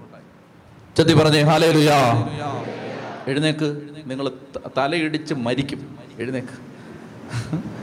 ഇതൊക്കെ ഇതിലും മനോഹരമായിട്ട് പറയാൻ എനിക്ക് അറിഞ്ഞുകൂടാ. അതായത് ഇതൊക്കെ ഇങ്ങനല്ലേ പറയാൻ പറ്റൂ. പക്ഷെ ഇതൊക്കെ അറിഞ്ഞിരുന്നാൽ നാളെ നിങ്ങൾ ഈ ധ്യാനകേന്ദ്രത്തിന് നന്ദി പറയും, അല്ലേ? ഇതൊക്കെ അല്ലെങ്കിൽ നമ്മൾ ചുമ്മാ മറിച്ചു വിടണ്ടല്ലേ ഇതെല്ലാം. എന്താണ്ട് അങ്ങനെ ഇന്നത്തെ നൂലും എണ്ണ കണക്കൊക്കെ നമ്മൾ വായിച്ചാൽ തലകുത്തി താഴെ വീഴും. അപ്പോൾ ഇത് ശ്രദ്ധിച്ചിരിക്കുക, പ്രധാന പുരോഹിതന്റെ വസ്ത്രങ്ങൾ. ഇതെന്തിനു വേണ്ടി? ഒരു ഇൻഫർമേഷൻ, അങ്ങനെ മാത്രം കൂട്ടിയാൽ മതി, ഒരു ഇൻഫർമേഷൻ. പുരോഹിതൻ എങ്ങനെയായിരുന്നു ഈ ലുക്ക്? ഇനി ഗൂഗിൾ ചെയ്തിട്ട് high priest, Jewish high priest dress, costume എന്നെല്ലാം ടൈപ്പ് ചെയ്ത് നോക്കിയാൽ ഇത് കാണുമ്പോൾ നിങ്ങൾക്ക് മനസ്സിലാവും. അയ്യോ ഏഫോദ്, അയ്യോ നക്ഷത്രങ്ങൾ, അയ്യോ വജ്രക്കല്ലുകൾ, വൈഡൂര്യക്കല്ലുകൾ. നിങ്ങൾക്ക് അത് കറക്റ്റായിട്ട് അതിൻ്റെ പൊസിഷൻ മനസ്സിലാവും. ഇപ്പം ക്ലിയറായി കിട്ടി. ഇപ്പോൾ ഇത്തിരി മടുപ്പ് വന്നാലും സാരമില്ല, അത് മനസ്സിലായി. ഇനി അപ്പോൾ 29-ാം അധ്യായത്തിലേക്ക് നമ്മൾ പോകുന്നതിന് മുമ്പ് നന്നായിട്ട് പ്രാർത്ഥിക്കുക. 28-29 ഇച്ചിരി ഇൻഫർമേഷൻ മാത്രമാണെങ്കിൽ പോലും അത് പ്രധാനപ്പെട്ടതാണ്. അത് നമുക്ക് കളയണ്ടെന്ന് ഓർത്തിട്ടാണ് ഞാൻ പഠിപ്പിക്കുന്നത്. നിങ്ങൾക്കുണ്ടാവുന്നതിൻ്റെ ഇരട്ടി സ്ട്രെയിനാണ് ഇത് പഠിപ്പിക്കുമ്പോൾ എനിക്കുള്ളത്. എങ്കിലും നമ്മളിത് പഠിച്ചേ പറ്റൂ. കാരണം നമുക്ക് ആ ദൈവവചനത്തോടൊരു വിശ്വസ്തത പുലർത്താൻ വേണ്ടിയാണ്. ഇത് ഇച്ചിരി കട്ടിയാണെങ്കിലും എനിക്കറിയാം, നിങ്ങൾക്ക് ആദ്യമായിട്ടൊക്കെ വരുന്ന ആളുകൾക്ക് ദൈവമേ എന്താ ഇവിടെ നടക്കുന്നത് എന്ന് ചിലപ്പോൾ തോന്നാൻ സാധ്യതയുണ്ട്. പക്ഷേ ഇതെല്ലാം ഇതിൻ്റെ ഭാഗമാണ് എന്ന് മനസ്സിലാക്കിക്കൊണ്ട് നമുക്ക് നന്നായിട്ടൊന്ന് കണ്ണടച്ച് ശക്തമായിട്ട് സ്തുതിക്കട്ടെ. അഭിഷേകം ചെയ്യാൻ, പുരോഹിതനെ അഭിഷേകം ചെയ്യാൻ ഉപയോഗിച്ച കാര്യങ്ങളെല്ലാം നമ്മുടെ ജീവിതവുമായിട്ട് ബന്ധമുള്ളതാണ്. നന്നായിട്ടൊന്ന് സ്തുതിക്കട്ടെ, അതെല്ലാം മനസ്സിലാക്കാൻ കർത്താവ് കൃപ തരട്ടെ. Hallelujah, hallelujah. 29-ാം അധ്യായം നമുക്കൊരു 5 മിനിറ്റ് കൊണ്ട് പറയാൻ പറ്റും, വളരെ വേഗത്തിൽ പോവാം. 29-ാമത്തെ അധ്യായം. 29-ാം അധ്യായം 1 മുതൽ 35 വരെയുള്ള വാക്യങ്ങൾ നോക്കണമെന്നില്ല, നോക്കിയാൽ ഒന്നും പിടിയിട്ടില്ല, കേട്ടാൽ മതി. പുറപ്പാട് പുസ്തകം 29-ാം അധ്യായം 1 മുതൽ 35 വരെയുള്ള വാക്യങ്ങൾ പറയുന്നത്, മോശ 7 ദിവസം നീണ്ടുനിന്ന ഒരു അഭിഷേക ക്രമത്തിലൂടെ അഹറോനെയും പുത്രന്മാരെയും പുരോഹിതന്മാരായി അഭിഷേകം ചെയ്യുന്നതാണ്. 7 ദിവസം നീണ്ടുനിന്ന ഒരു അഭിഷേക ശുശ്രൂഷ, ഒരാഴ്ച നീണ്ടുനിന്ന ഒരു ശുശ്രൂഷ. അതിലൂടെ അഹറോനെയും പുരോഹിതന്മാരെയും, അഹറോനെയും മക്കളെയും, അഹറോന്റെ 4 മക്കളെയും അഹറോനെയും മോശ പുരോഹിതന്മാരായി അഭിഷേകം ചെയ്യുകയാണ്. അപ്പോൾ എത്ര ദിവസമാണ് ഈ അഭിഷേക ശുശ്രൂഷ നീണ്ടുനിന്നത്? 7 ദിവസം, അത് മറക്കരുത്. ചെയ്തത് എന്തെല്ലാമാണ്. ഞാനത് പെട്ടെന്ന് കാച്ചി കുറുക്കി പെട്ടെന്ന് അങ്ങ് പറഞ്ഞു പോവാണ്. നമുക്ക് അല്ലെങ്കിൽ ഓരോ വിശദാംശങ്ങൾ എടുത്താൽ നമുക്ക് ബോറായിട്ട് പോകും. അത് ആ ഇൻഫർമേഷൻസ് അറിഞ്ഞിരിക്കാൻ വേണ്ടി മാത്രം പറയുന്നു. അഹറോനെയും 4 പുത്രന്മാരെയും മോശ ചെയ്തത് ഒന്നാമതായിട്ട് വെള്ളം കൊണ്ട് കഴുകി കുളിപ്പിച്ചു എന്നല്ല അതിനർത്ഥം, കയ്യും കാലും വെള്ളം ഉപയോഗിച്ച് കഴുകി, വെള്ളം കൊണ്ട് കഴുകി. രണ്ടാമത്തേത് പുരോഹിത വസ്ത്രങ്ങൾ അണിയിച്ചു, വെള്ളം കൊണ്ട് കഴുകി. ഒന്ന്. 2 പുരോഹിത വസ്ത്രങ്ങൾ അണിയിച്ചു. 3 തൈലം കൊണ്ട് അഭിഷേകം ചെയ്തു. 4 മൃഗത്തെ ബലിയർപ്പിച്ചു, ധാന്യം ബലിയർപ്പിച്ചു. തുടർച്ചയായിട്ട് മൃഗബലി, ധാന്യബലി ഇവ അർപ്പിച്ച് അഹ്റോനെയും പുത്രന്മാരെയും വിശുദ്ധീകരിച്ചു. 4 കാര്യങ്ങളാണ്. ഒന്ന്, ഉറക്കെ പറഞ്ഞോ, വെള്ളം കൊണ്ട് കഴുകി. ഒന്നാമത് എന്താ ചെയ്തത്? വെള്ളം കൊണ്ട് കഴുകി. 2 പുരോഹിത വസ്ത്രങ്ങൾ ധരിപ്പിച്ചു. 3 തൈലം കൊണ്ട് അഭിഷേകം ചെയ്തു. 4 മൃഗത്തെ അതുപോലെ ധാന്യം, മൃഗം ധാന്യം ഇവ നിരന്തരമായിട്ട് ബലി അർപ്പിച്ച് അഹറോനെയും പുത്രന്മാരെയും വിശുദ്ധീകരിച്ചു. അപ്പൊ ഇതാണ് പുരോഹിത ശുശ്രൂഷകരാക്കി മാറ്റാൻ മോശ ഉപയോഗിച്ച ആചാരക്രമം. റിച്വൽ ഇതായിരുന്നു, അതിന്റെ ലിറ്റർജി ഇതായിരുന്നു. പുരോഹിതരാക്കി അഭിഷേകം ചെയ്യാൻ മോശ ഉപയോഗിച്ച ആരാധന ക്രമമാണ് ഞാനീ പറഞ്ഞത്. വെള്ളം കൊണ്ട് കഴുകി, പുരോഹിത വസ്ത്രങ്ങൾ അണിയിച്ചു, തൈലം കൊണ്ട് അഭിഷേകം ചെയ്തു, ബലിയർപ്പിച്ചു, മൃഗത്തെ ബലിയർപ്പിച്ചു, ധാന്യം ബലിയർപ്പിച്ചു, അങ്ങനെ അവരെ വിശുദ്ധീകരിച്ചു. ഇതാണ് സഭയുടെ പ്രാരംഭ കൂദാശകൾ. നമ്മൾ പുതിയ നിയമസഭയിൽ എല്ലാ മാമോദീസ സ്വീകരിച്ചവരും പുരോഹിതന്മാരാണ്. നിങ്ങൾ രാജകീയ പുരോഹിത ഗണം, വിശുദ്ധ ജനം, പത്രോസ്ലിഹ പറയുന്നു. ഇതാണ് പ്രാരംഭ കൂദാശകൾ. വെള്ളം കൊണ്ട് കഴുകി മാമോദീസ. മാമോദീസയിലൂടെ കർത്താവ് വിശുദ്ധിയുടെ വെള്ള വസ്ത്രം ധരിപ്പിച്ചു, പുരോഹിത വസ്ത്രങ്ങൾ, തൈലം കൊണ്ട് അഭിഷേകം ചെയ്തു, മൂറോനഭിഷേകം, സ്ഥൈര്യലേപനം, മൃഗത്തെയും ധാന്യവും ബലിയർപ്പിച്ചു, പരിശുദ്ധ കുർബാന. പ്രാരംഭ കൂദാശകൾ, sacraments of initiation, baptism, confirmation and the holy Eucharist. ഇങ്ങനെയാണ് നമ്മൾ പുരോഹിതരായി മാറിയത്. മനസ്സിലാവുന്നുണ്ടോ? പഴയ നിയമത്തിലെ പുരോഹിതന്മാർ വെള്ളം കൊണ്ട് കഴുകപ്പെട്ടു, പുരോഹിത വസ്ത്രങ്ങൾ അവർ ധരിച്ചു, അവരെ തൈലം കൊണ്ട് അഭിഷേകം ചെയ്തു, അവർക്ക് വേണ്ടി മൃഗത്തെയും ധാന്യത്തെയും ബലിയർപ്പിച്ച് അവരെ വിശുദ്ധീകരിച്ചു. നമ്മൾ അതുകൊണ്ടാണ് മലങ്കര സഭയില്, പ്രത്യേകിച്ച് അന്ത്യോക്യൻ സഭകളിൽ, സുറിയാനി സഭകളിൽ ഇങ്ങനെയാണ് ചെയ്യുന്നത്. മാമോദീസ, സ്ഥൈര്യലേപനം, വിശുദ്ധ കുർബാന, ഇത് ഒരുമിച്ചാണ് കൊടുക്കുന്നത്. കുഞ്ഞിന് മാമോദീസ സ്വീകരിച്ച കുഞ്ഞിന് അപ്പോൾ തന്നെ സ്ഥൈര്യലേപനം കൊടുക്കും, അത് കഴിഞ്ഞിട്ട് അന്ന് തന്നെ വിശുദ്ധ കുർബാനയും കൊടുക്കും. അതെന്തുകൊണ്ടാണ്? അത് ഇതാണ് പുരോഹിതരായി മാറ്റാൻ പഴയ നിയമത്തിൽ മോശ പുരോഹിത ജനമാക്കി മാറ്റാൻ മോശയും അഹ്റോനെയും 4 പുത്രന്മാരെയും ചെയ്ത ആ ലിറ്റർജിയാണത്. വെള്ളം കൊണ്ട് കഴുകി, വിശുദ്ധ വസ്ത്രം ധരിപ്പിച്ചു, തൈലം കൊണ്ട് അഭിഷേകം ചെയ്തു, അവർക്ക് വേണ്ടി ബലിയർപ്പിച്ച് പ്രാർത്ഥിച്ചു. 29-ാം അധ്യായം 38 മുതൽ 42 വരെ വിവരിക്കുന്നത്, 29-ാം അധ്യായം 38 മുതൽ 42 വരെ വിവരിക്കുന്നത്, ഈ സമാഗമ കൂടാരത്തിൽ എല്ലാ ദിവസവും പുരോഹിതൻ ചെയ്യേണ്ട ഡ്യൂട്ടികളാണ്. നമ്മൾ കുറെയൊക്കെ കണ്ടതാണ്. ഞാൻ 1-2 കാര്യങ്ങൾ പെട്ടെന്ന് സൂചിപ്പിക്കുന്നു. രാവിലെയും വൈകിട്ടും ഓരോ ആട്ടിൻകുട്ടിയെ ബലിയർപ്പിക്കണം. പുരോഹിതൻ സമാഗമ കൂടാരത്തിൽ എല്ലാ ദിവസവും ചെയ്യേണ്ടത്, ഡെയിലി ബേസിസിൽ പുരോഹിതന്മാരുടെ ഡ്യൂട്ടി ഇതാണ്. പുരോഹിതന്മാർ വന്നിട്ട് രാവിലെയും വൈകിട്ടും പുറത്തെ ബലിപീഠം, നിങ്ങൾ ആ സ്ട്രക്ചറൊക്കെ ഓർക്കുന്നുണ്ടോ? ഏറ്റവും വെളിയിൽ എന്താണ്? ബലിപീഠം. ആ ബലിപീഠത്തിൽ ഓരോ ആട്ടിൻകുട്ടിയെ, രാവിലെ ഒരു ആട്ടിൻകുട്ടി, വൈകിട്ട് ഒരു ആട്ടിൻകുട്ടി ബലിയർപ്പിക്കണം. ഇനി ആ ആട്ടിൻകുട്ടിയെ ബലിയർപ്പിക്കുന്ന സമയത്ത് മാവും വീഞ്ഞും ബലിയായിട്ട് സമർപ്പിക്കണം. മാവ് ധാന്യ ബലിയായിട്ടും വീഞ്ഞ് പാനീയ ബലിയായിട്ടും അർപ്പിക്കണം. ആട്ടിൻകുട്ടിയെ ബലിയർപ്പിക്കുന്ന കൂട്ടത്തിൽ തന്നെ മാവും വീഞ്ഞും ബലിയർപ്പിക്കണം രാവിലെ, വൈകിട്ടും അങ്ങനെ തന്നെ. എന്നിട്ട് ഈ ആട്ടിൻകുട്ടിയെ ബലിയർപ്പിച്ച് മാവും വീഞ്ഞും ധാന്യബലിയും പാനീയ ബലിയും അർപ്പിച്ചതിന് ശേഷം പുരോഹിതന്മാർ വിശുദ്ധ സ്ഥലത്തേക്ക് ചെന്നിട്ട് അവിടെ വിളക്ക് കത്തി നിൽപ്പുണ്ടോന്ന് പരിശോധിച്ച് ഉറപ്പുവരുത്തണം. അവർ ധൂപം അർപ്പിക്കണം, കുന്തിരിക്കം ഇടണം. ഇത്തരം കാര്യങ്ങളാണ് എല്ലാ ദിവസവും അവർ ചെയ്യേണ്ടിയിരുന്ന ശുശ്രൂഷകൾ. അപ്പൊ ഇതിന്റെ വിശദീകരണങ്ങളൊക്കെ പിന്നീട് നമുക്ക് പഠിക്കാം. ഇപ്പൊ തൽക്കാലം 29-ാം അധ്യായം നമ്മൾ അവസാനിപ്പിക്കുന്നു. ഇപ്പൊ 28 പുരോഹിതന്റെ വസ്ത്രം, 29 സമാഗമ കൂടാരത്തിൽ അനുദിനം ചെയ്യേണ്ട 29 അഭിഷേകം, പുരോഹിതാഭിഷേക ക്രമം, സമാഗമ കൂടാരത്തിൽ അനുദിനം ചെയ്യേണ്ടിയിരുന്ന കാര്യങ്ങൾ. ഇനി 32, ഇത്രയും നേരം കഥ പറഞ്ഞു പോയി. 32 അങ്ങനെ പോകാൻ പറ്റില്ല. 32 പ്രിയപ്പെട്ടവരെ, ഹൃദയം തുറന്ന് നമ്മൾ സ്വീകരിക്കേണ്ട വലിയ വ്യാഖ്യാനങ്ങൾ ഉൾപ്പെടുന്ന ഒരധ്യായമാണ് ഇത്. ഒരു സാധാരണ നിലയിൽ നമ്മൾ സ്വീകരിക്കരുത്. ഇതിന് നിങ്ങൾ ഇങ്ങനെ ഇങ്ങനെ നിരുന്നാൽ പോരാ. 32 ഇസ്രായേൽ എന്ന ഒരു ജനതയുടെ തലവര തിരുത്തി എഴുതിയ, അവരെ ദൈവ കോപത്തിനിരയാക്കിയ, അല്ലെങ്കിൽ ദൈവത്തിൻ്റെ ഉഗ്രമായ ക്രോധം ആ ജനത്തിൻ്റെ മേൽ വന്നിറങ്ങിയ ഒരു സംഭവമാണ് അവിടെ വിവരിക്കുന്നത്. അതിന് ചില കാരണങ്ങളുണ്ട്, അതൊക്കെ നമ്മൾ കണ്ടെത്തണം. അതൊക്കെ വചനം പഠിക്കുന്നതിൻ്റെ ഉദ്ദേശം ഇതാണ്. നമുക്ക് മാതൃകയാവാനാണ് ഇതെല്ലാം എഴുതപ്പെട്ടിരിക്കുന്നത്. ഈ മാതൃകയായില്ലെങ്കിൽ, നമുക്കിതെല്ലാം ഒരു പാഠമായിട്ട് മാറിയില്ലെങ്കിൽ, പ്രിയപ്പെട്ടവരെ, വചനം പഠിക്കുന്നുണ്ട് ഒരു പ്രയോജനമില്ല.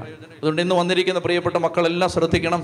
നിങ്ങൾക്ക് ഒരു മാതൃകയാവാൻ, നിങ്ങളുടെ ജീവിതത്തിൽ ഒരു മാതൃകയാവാൻ, ഒരു പാഠമാവാൻ, ഒരനുഭവമാവാൻ എനിക്കും നിങ്ങൾക്കും കർത്താവ് ഈ പാഠങ്ങൾ പറഞ്ഞു തരികയാണ്. 32 അധ്യായം സ്വർണം കൊണ്ട് കാളക്കുട്ടിയെ ഉണ്ടാക്കി ആരാധിച്ച അധ്യായമാണ്. എന്താണ് ഇതിന്റെ പശ്ചാത്തലം? ഒന്നാമത്തെ കാര്യം ഇതാണ്, മോശ ഇപ്പോൾ മലമുകളിലാണ്. ദൈവം ഇതെല്ലാം മോശയ്ക്ക് പറഞ്ഞു കൊടുക്കുന്ന എവിടെ വെച്ചാ?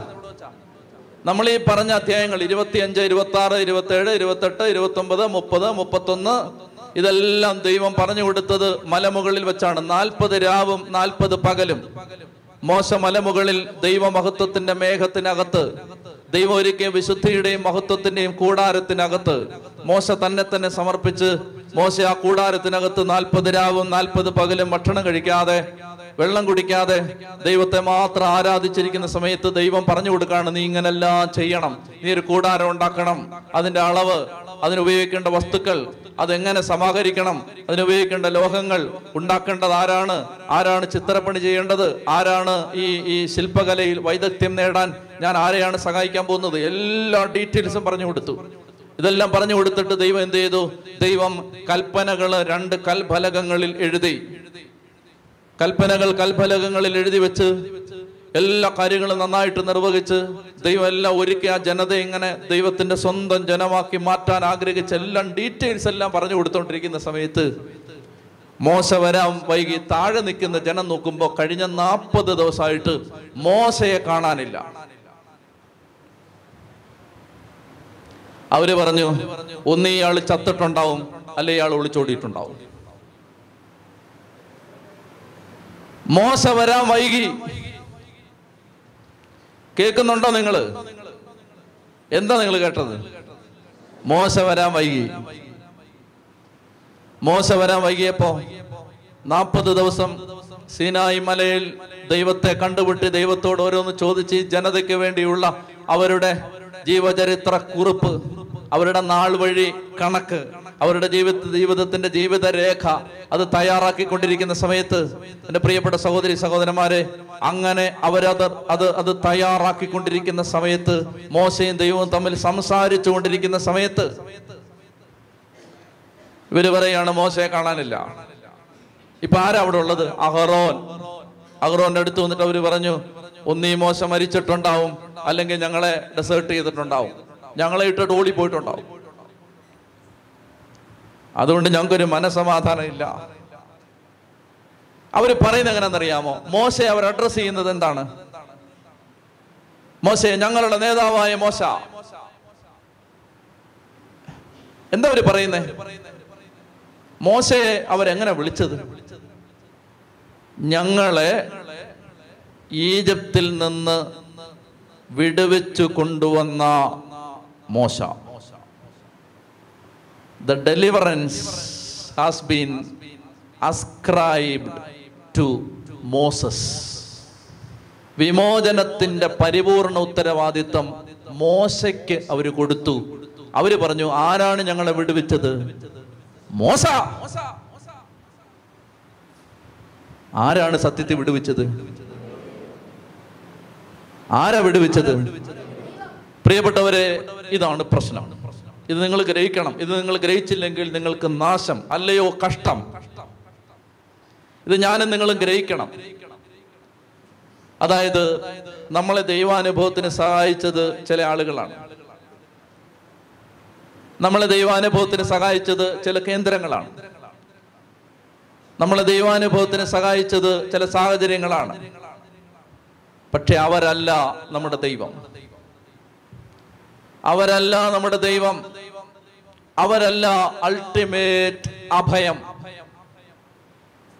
നമ്മൾ മനുഷ്യരെ നോക്കരുത്. മനുഷ്യരെ നോക്കിയാൽ നിങ്ങൾ ദുഃഖിക്കേണ്ടി വരും. ഇപ്പൊ എന്താ അവർക്ക് ഈ ദുഃഖം വന്നതിന്റെ കാരണം? അവർ പറയാണ് അവർ ആശ്രയിച്ചിരുന്നത് ദൈവത്തെ അല്ല, മോശയാണ്. അവരാശ്രയിച്ചിരുന്നത് ദൈവത്തെ അല്ല, മോശയാണ്. അവര് അതുകൊണ്ട് പറഞ്ഞു, മോശ എവിടെ? മോശ ഒന്നീ ഒളിച്ചോടി, അയ്യോ മോശ ഒന്നീ മരിച്ചുപോയി, ഞങ്ങളെ രക്ഷിക്ക്, ഞങ്ങളെ അടിമത്തത്തിൽ നിന്ന് കൊണ്ടുവന്ന, ഞങ്ങളെ ഈജിപ്തിൽ നിന്ന് കൊണ്ടുവന്ന മോശ, ആ മോശ എവിടെ പോയി? മോശ മലയിൽ നിന്ന് ഇറങ്ങി വരാൻ താമസിക്കുന്നു കണ്ടപ്പോൾ ജനം അഹരോന്റെ ചുറ്റും കൂടി പറഞ്ഞു, ഞങ്ങളെ നയിക്കാൻ വേഗം ദേവന്മാരെ ഉണ്ടാക്കി തരിക, ഞങ്ങളെ ഈജിപ്തിൽ നിന്ന് കൊണ്ടുവന്ന മോശ എന്ന മനുഷ്യന് എന്ത് സംഭവിച്ചു എന്ന് ഞങ്ങൾക്കറിയാൻ പാടില്ല.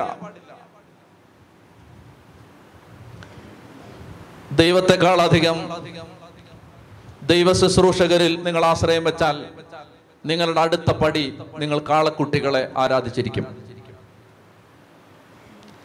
ദൈവത്തെക്കാളധികം ദൈവം തെരഞ്ഞെടുത്തവരെ നിങ്ങൾ ആശ്രയിച്ചാൽ അടുത്ത സ്റ്റെപ്പ് ഇതാണ്, കാളക്കുട്ടിയെ ആരാധിച്ചിരിക്കും.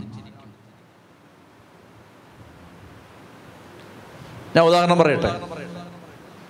അതായത് നിങ്ങളെ ദൈവാനുഭവത്തിന് സഹായിച്ചത് ആരെങ്കിലും ഒരാളാണെന്ന് വിചാരിക്കുക. അല്ലെ, നിങ്ങൾക്ക് ഒരാളോട്, ഇപ്പം ഞാൻ ഈ പഠിപ്പിക്കുന്ന ബൈബിൾ ടീച്ചിങ്ങിനോട് നിങ്ങൾക്ക് താല്പര്യമുണ്ടെന്ന് വെച്ചോ, നിങ്ങൾക്ക് ഈ ബൈബിൾ ടീച്ചിങ്ങിനോട് താല്പര്യമുണ്ട്. അപ്പം അതുകൊണ്ട് നിങ്ങൾ എല്ലാ ആഴ്ചയും മുടങ്ങാതെ ഇവിടെ വന്നുകൊണ്ടിരിക്കുകയാണ്. ദൈവം സഹായിച്ച് ഇവിടെ അങ്ങനെ വരുന്ന ഒരു കുറവാണ്. അതായത് എല്ലാ ആഴ്ചയും മുടങ്ങാതെ നിങ്ങൾ വന്നുകൊണ്ടിരിക്കുകയാണ്. എന്താണ്? അതായത് ഈ ബൈബിൾ പഠനം, അത് എനിക്ക് നമുക്ക് ഭയങ്കരമായിട്ട് ഇഷ്ടപ്പെട്ടു. അങ്ങനെ ഇഷ്ടപ്പെട്ട് നിങ്ങൾ ഡാനിയലച്ചനെ കണ്ടുകൊണ്ട് ഈ ധ്യാന കേന്ദ്രത്തിൽ വരാൻ തുടങ്ങിയാൽ നിങ്ങളുടെ അടുത്ത പടി നിങ്ങൾ കാളക്കുട്ടി ആരാധിച്ചിരിക്കും.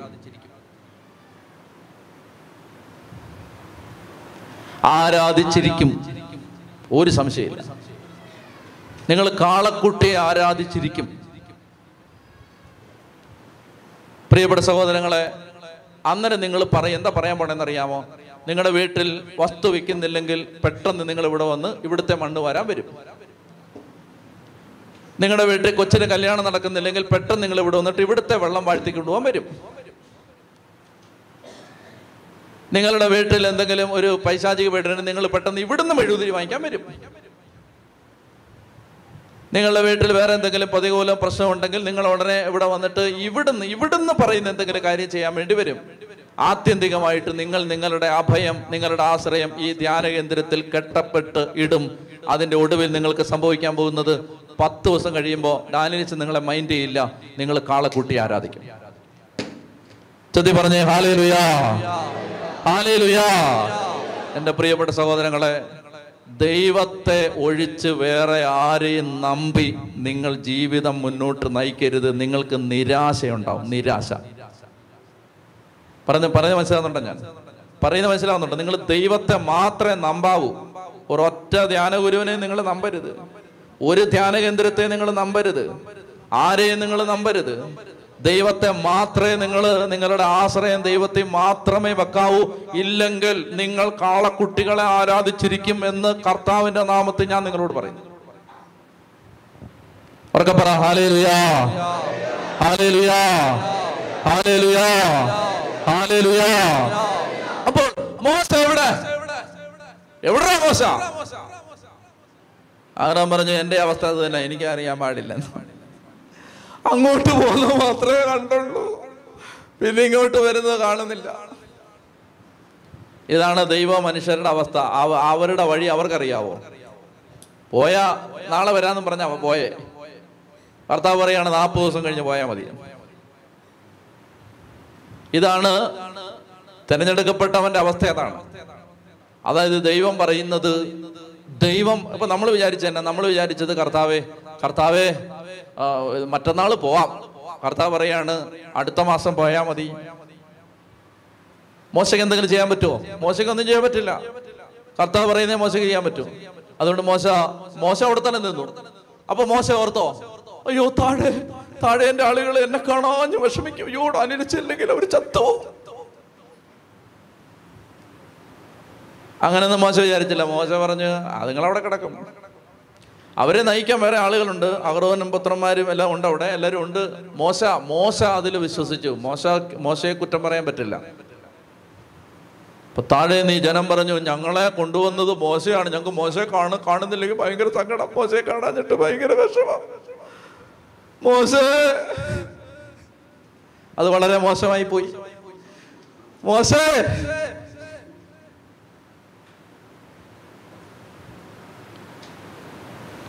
അഹറോൻ പറഞ്ഞു, മോശയൊന്നും ഉണ്ടാക്കിത്തരാൻ എനിക്ക് പറ്റില്ല, ഞാൻ വേണേൽ തൽക്കാല ആശ്വാസത്തിന് ഒരു കാളക്കുട്ടി ഉണ്ടാക്കിത്തരാൻ. തൽക്കാല ആശ്വാസം, അതിന് വേണമെങ്കിൽ ഞാനിപ്പോ വേണമെങ്കിൽ ഒരു ചെറിയ ശുശ്രൂഷ നടത്തി തരാന്ന് പറഞ്ഞു. മോശയൊന്നും ഉടനെ വരുമെന്ന് തോന്നുന്നില്ല, മോശയെ കുറിച്ച് എനിക്ക് അറിയാൻ പാടില്ല, ഇനിയിപ്പോ അന്വേഷിച്ച് ആളെയും കൂട്ടി അന്വേഷിച്ച് ഞാൻ പോകാനിരിക്കുകയാണ് ഈ ധ്യാനം കഴിഞ്ഞിട്ട്. തൽക്കാല ആശ്വാസത്തിന് വേണമെങ്കിൽ ഞാനൊരു ഒരു സാധനം ഉണ്ടാക്കി തരാന്ന് പറയും. അത് ഉണ്ടാക്കണമെങ്കിൽ നിങ്ങൾ നിങ്ങളുടെ കാതയിലും കഴുത്തേലും ഉള്ളതെല്ലാം ഊരിക്കൊണ്ടിങ്ങി വരാൻ പറയും. അങ്ങനെ ചില ശുശ്രൂഷകൾക്ക് ആളുകൾ പറയാറുണ്ട്, സഹോദരിമാരെ കാതയിലുള്ളത് ഊരി ഈ പാത്രത്തിലിടുവിൻ, എല്ലാം കാളക്കുട്ടിയെ ഉണ്ടാക്കാനാണ്, കാളക്കുട്ടിയെ ഉണ്ടാക്കാനാണ്. കാതയിലും കഴുത്തേലും ഒക്കെ ഓരോരുത്തർ ചോദിച്ചാൽ അപ്പോഴേ കൂട്ടിക്കോണം, കാളക്കുട്ടിയാണ് അതിൽ നിന്ന് വരാൻ പോകുന്നത്. അങ്ങനെ ജനം കാതിലുള്ള സ്വർണവളയങ്ങൾ ഊരിയെടുത്തു. നിങ്ങൾ ആലോചിച്ച് നോക്കിയേ, എന്തോ ഒരു സമർപ്പണം അല്ലേ? അതാണ് ചില കാര്യങ്ങൾ കയറി അന്ധമായി കഴിഞ്ഞാൽ പിന്നെ അങ്ങനെയല്ലേ ഓരോരുത്തർ ഓരോ ആളുകളിലൂടെ പോയി വഴിതെറ്റി ഓരോ വഴിക്ക് പോയത്. അന്ധത കയറി കഴിഞ്ഞാൽ പിന്നെ ഒന്നും കാണാൻ പറ്റില്ല, എന്തായി നടക്കുന്നൊന്നും അറിയാൻ പറ്റില്ല. ആളുകളെ കയറി വ്യക്തിപൂജ വന്നാലുള്ള പ്രശ്നം ഇതാണ്, വ്യക്തിപൂജ വന്നാലുള്ള പ്രശ്നം, അപകടം ഇതാണ്. അവര് പറയുന്നത് പിന്നീട് വിവേചനം ഇല്ലാതെ എല്ലാം ചെയ്തിട്ട് മോശ പറഞ്ഞു, കഴുത്തലുള്ളത് ഒരു ചേച്ചി എന്ന് പറഞ്ഞു. ചേച്ചി ഇത് കെട്ടിയവൻ ചോദിച്ചിട്ട് കൊടുക്കാത്ത യാനഗുരുവിന് ഊരി കൊടുത്തിരിക്കും. മക്കൾക്ക് വീസ് അടയ്ക്കാൻ അങ്ങേര് ചോദിച്ചപ്പോൾ പണയം വെക്കാൻ കൊടുക്കാത്ത സാധനമാണ്, യാനകേന്ദ്രത്തിന് കൊണ്ട് കൊടുത്തിരിക്കും. അവർക്ക് പറഞ്ഞേ ആരേയാ. അപ്പൊ അങ്ങനെ കൊടുക്കരുതെന്നല്ല കേട്ടോ, കൊടുക്കണം, കൊടുത്തില്ല ഇതൊന്നും പണിയാൻ പറ്റില്ല, കൊടുക്കണം. പക്ഷേ കണ്ണ് കെട്ടപ്പെടരുത്. ആ ഒരു കാര്യം പറയാം, നല്ല അവസരം. ഇപ്പം മൗണ്ട് കാർമൽ ധ്യാനകേന്ദ്രത്തിന്റെ പേരിലോ ഡാനിയലച്ചന്റെ പേരിലോ പൈസ കളക്ട് ചെയ്യാൻ നമ്മൾ ആരെയും നിയോഗിച്ചിട്ടില്ല. ആരെങ്കിലും എന്തെങ്കിലും ഇപ്പൊ എൻ്റെ ഫോട്ടോ വെച്ചിട്ട് father Daniel Poovannathil WhatsApp group ഉണ്ടാക്കിയാൽ നിങ്ങൾ അതിനകത്തൊന്നും പോയി ചേരരുത്.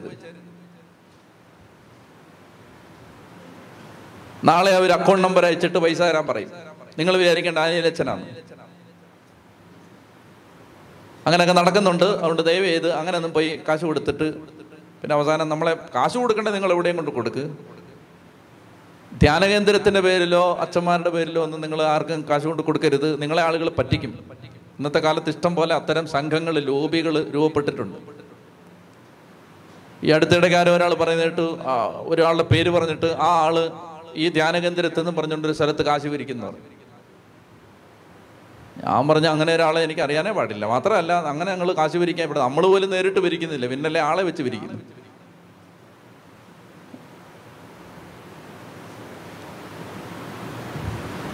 അതുകൊണ്ട് ഇതാ പ്രശ്നം. ഓരോരുത്തർ ചോദിക്കുമ്പോൾ കഴുത്തയിലും കാലയിലും ഉള്ളത് ഊരി കൊടുക്കരുത് കേട്ടോ. ചതി പറ ഹാലേലൂയാ. അപ്പോഴാണ് ചേച്ചി ഓർക്കുന്നത്, അയ്യോ കൊടുത്തു പോയി. ആ കൊടുത്തെങ്കിൽ കൊടുത്ത് പോയി, കിട്ടി. ശ്രദ്ധിക്കുക. അഹറോൻ പറഞ്ഞു, നിങ്ങളുടെ ഭാര്യമാരുടെയും പുത്രന്മാരുടെയും പുത്രിമാരുടെയും കാതിലുള്ള സ്വർണ്ണവളയങ്ങൾ ഊരിയെടുത്ത് എൻ്റെ അടുത്ത് കൊണ്ടുവരുവൻ. ജനം തങ്ങളുടെ കാതുകളിൽ നിന്ന് സ്വർണവളയങ്ങൾ ഊരി അഹറോന്റെ മുമ്പിൽ കൊണ്ടുചെന്നു. അവൻ അവ വാങ്ങി മൂശയിൽ ഒരുക്കി ഒരു കാളക്കുട്ടിയെ വാർത്തെടുത്തു. അപ്പോൾ അവർ വിളിച്ചു പറഞ്ഞു, ഇസ്രായേലേ, ഇതാ ഈജിപ്തിൽ നിന്ന് നിന്നെ കൊണ്ടുവന്ന ദേവന്മാർ. കണ്ടോ എന്തോ ഒരു സങ്കടമായത്. ഒരു പാവം ദൈവം ഫറവോയുടെ മുമ്പിൽ എന്തെല്ലാം അത്ഭുതങ്ങൾ ചെയ്ത് ഒരു കടല് രണ്ടാക്കി അക്കരെ എത്തിച്ച്, മക്കളെ നിങ്ങൾ എൻ്റെ സ്വന്തം ജനമാണ് കേട്ടോ, ഞാൻ നിങ്ങളുടെ ദൈവമാണ് കേട്ടോ, ഞാൻ പറഞ്ഞതെല്ലാം നിങ്ങൾ അനുസരിക്കണം, ഞാൻ നിങ്ങളെ വലിയൊരു ജനതയാക്കും, കാനാൻ ദേശം നിങ്ങൾക്ക് ഞാൻ അവകാശമായിട്ട് തരും, വലിയ വലിയ സ്വപ്നങ്ങളുമായി ഒരു ദൈവം എത്ര തലമുറ മുമ്പേ പദ്ധതി ഒരുക്കി പണിയെടുത്ത് കഷ്ടപ്പെട്ട് നിങ്ങൾക്ക് വേണ്ടി അധ്വാനിക്കുന്ന ഒരു ദൈവം എന്നാണ് ബൈബിളിൽ ആ ദൈവത്തെ കുറിച്ച് പറയുന്നത്. തങ്ങൾക്ക് വേണ്ടി അധ്വാനിക്കുന്ന ഒരു ദൈവം, ആ അധ്വാനിച്ചൊരു ദൈവം ഇവിടം വരെ എത്തിച്ചിട്ട് അവസാനം ഇവിടെ എത്തിക്കഴിഞ്ഞിട്ട് പറയാണ്, ഇതാ ഞങ്ങളെ കൊണ്ടുവന്ന ദേവന്മാർ. നമുക്ക് പോലും സഹിക്കാൻ പറ്റില്ല. ഇത് ദൈവം സഹിക്കോ? എന്റെ പ്രിയപ്പെട്ട സഹോദരങ്ങളെ, ഇതാണ് നമ്മുടെ അവസ്ഥ. നമ്മൾ ഓരോ സ്ഥലത്ത് എത്തിപ്പെട്ട് കഴിയുമ്പോൾ പിന്നെ ഓരോന്നും നമുക്ക് ദൈവമാണ്, ഓരോരുത്തരും നമുക്ക് ദൈവമാണ്, ഓരോ സാഹചര്യങ്ങളും നമുക്ക് ദൈവമാണ്. വീട്ടിൽ നിന്ന് നിന്നെ കൈവിടിച്ചിറക്കിയവനെ പെരുവഴി വെച്ച് കൈവിടല്ലേ. വീട്ടിൽ നിന്ന് നിന്നെ കൈവിടിച്ചിറക്കിക്കൊണ്ട് വന്നവനെ പാതി വഴി വെച്ച് കൈവിട്ടിട്ട് വേറെ വഴിക്ക് വേറെ ആളുടെ കൂടെ പോവല്ലേ. ഇതുകൊണ്ടാണ്, കേൾക്കുന്നുണ്ടോ നിങ്ങൾ, ഇതുകൊണ്ടാണ് വിഗ്രഹാരാധനയെ വ്യഭിചാരം എന്ന് ബൈബിൾ വിളിച്ചത്. വ്യഭിചാരം, ഐഡലട്രി ഈസ് അഡൽട്ടറി. എന്തെന്നറിയാമോ? മണവാട്ടി എന്ന പോലെ ദൈവം വിളിച്ച് പിടിച്ച് കൊണ്ടുവന്നിട്ട് പാതി വഴിയിലെത്തിയപ്പോ വേറൊരുത്തനെ കണ്ടപ്പോ അങ്ങോട്ട് പോയി. ഇതോ കാളക്കുട്ടി. കാളക്കുട്ടി എന്നൊക്കെ പറയുന്നത് ഉപമയാണ്, ഉപമ. ദൈവം നമ്മളെ വിളിച്ച്, ദൈവം നമ്മളെ വിശുദ്ധീകരിച്ച്, ദൈവം പദ്ധതി ഒരുക്കി, ദൈവം അത്ഭുതങ്ങൾ ചെയ്ത് നമ്മളെ ഓരോ വഴിക്ക് എത്തിച്ചിട്ട് പാതി വഴിയിലെത്തുമ്പോൾ നമുക്ക് പിന്നെ നമ്മൾ ദൈവം, നമ്മുടെ ഇഷ്ടങ്ങൾ ദൈവം, നമുക്ക് ചില ആളുകൾ ദൈവം, നമുക്ക് ചില പ്രസ്ഥാനങ്ങൾ ദൈവം, നമുക്ക് കാശ് ദൈവം, നമുക്ക് നമ്മുടെ പദവികൾ സ്ഥാനമാനങ്ങൾ ദൈവം.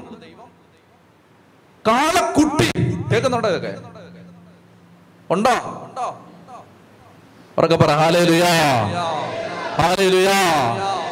ഇത് ഓരോരുത്തരും ശ്രദ്ധിക്കണം, ഓരോരുത്തരും ശ്രദ്ധിക്കണം, ഞാനും നിങ്ങളും ശ്രദ്ധിക്കണം. ഇത് ദൈവമാണ് നമ്മളെ നയിച്ച് നയിച്ച് നയിച്ച് കൊണ്ടുവരുന്നതിനിടയ്ക്ക് ഓരോന്ന് കയറി വിഗ്രഹം ആവരുത്, ആളുകൾ കയറി വിഗ്രഹം ആവരുത്, കാശ് കയറി വിഗ്രഹം ആവരുത്, ബന്ധങ്ങൾ കയറി വിഗ്രഹം ആവരുത്, ഇഷ്ടങ്ങൾ കയറി വിഗ്രഹം ആവരുത്, സ്ഥാനമാനങ്ങൾ കയറി വിഗ്രഹം ആവരുത്. ഇതെല്ലാം കാളക്കൂട്ടിയാണ്. കാരണം എന്താണെന്നറിയാമോ? ദൈവം നമ്മുടെ മോട്ടിവേഷൻ കർത്താവ് മാത്രമായിരിക്കണം. കർത്താവ് മാത്രമല്ല നമ്മുടെ ലക്ഷ്യമെങ്കിൽ നമ്മൾ എത്തി നിൽക്കാൻ പോകുന്നത് കാളക്കുട്ടികളിലാണ്. അങ്ങനെ അവരെന്ത് ചെയ്തു? മോശ പറഞ്ഞു സ്വർണം കൊണ്ടുവരാൻ പറഞ്ഞു. എല്ലാവരും കൂടെ സ്വർണം കൊണ്ടുവന്നിട്ട് മോശ അതെല്ലാം കൂടെ ഒരുക്കി ഒരു കാളക്കുട്ടി അങ്ങ് വാർത്തെടുത്തു.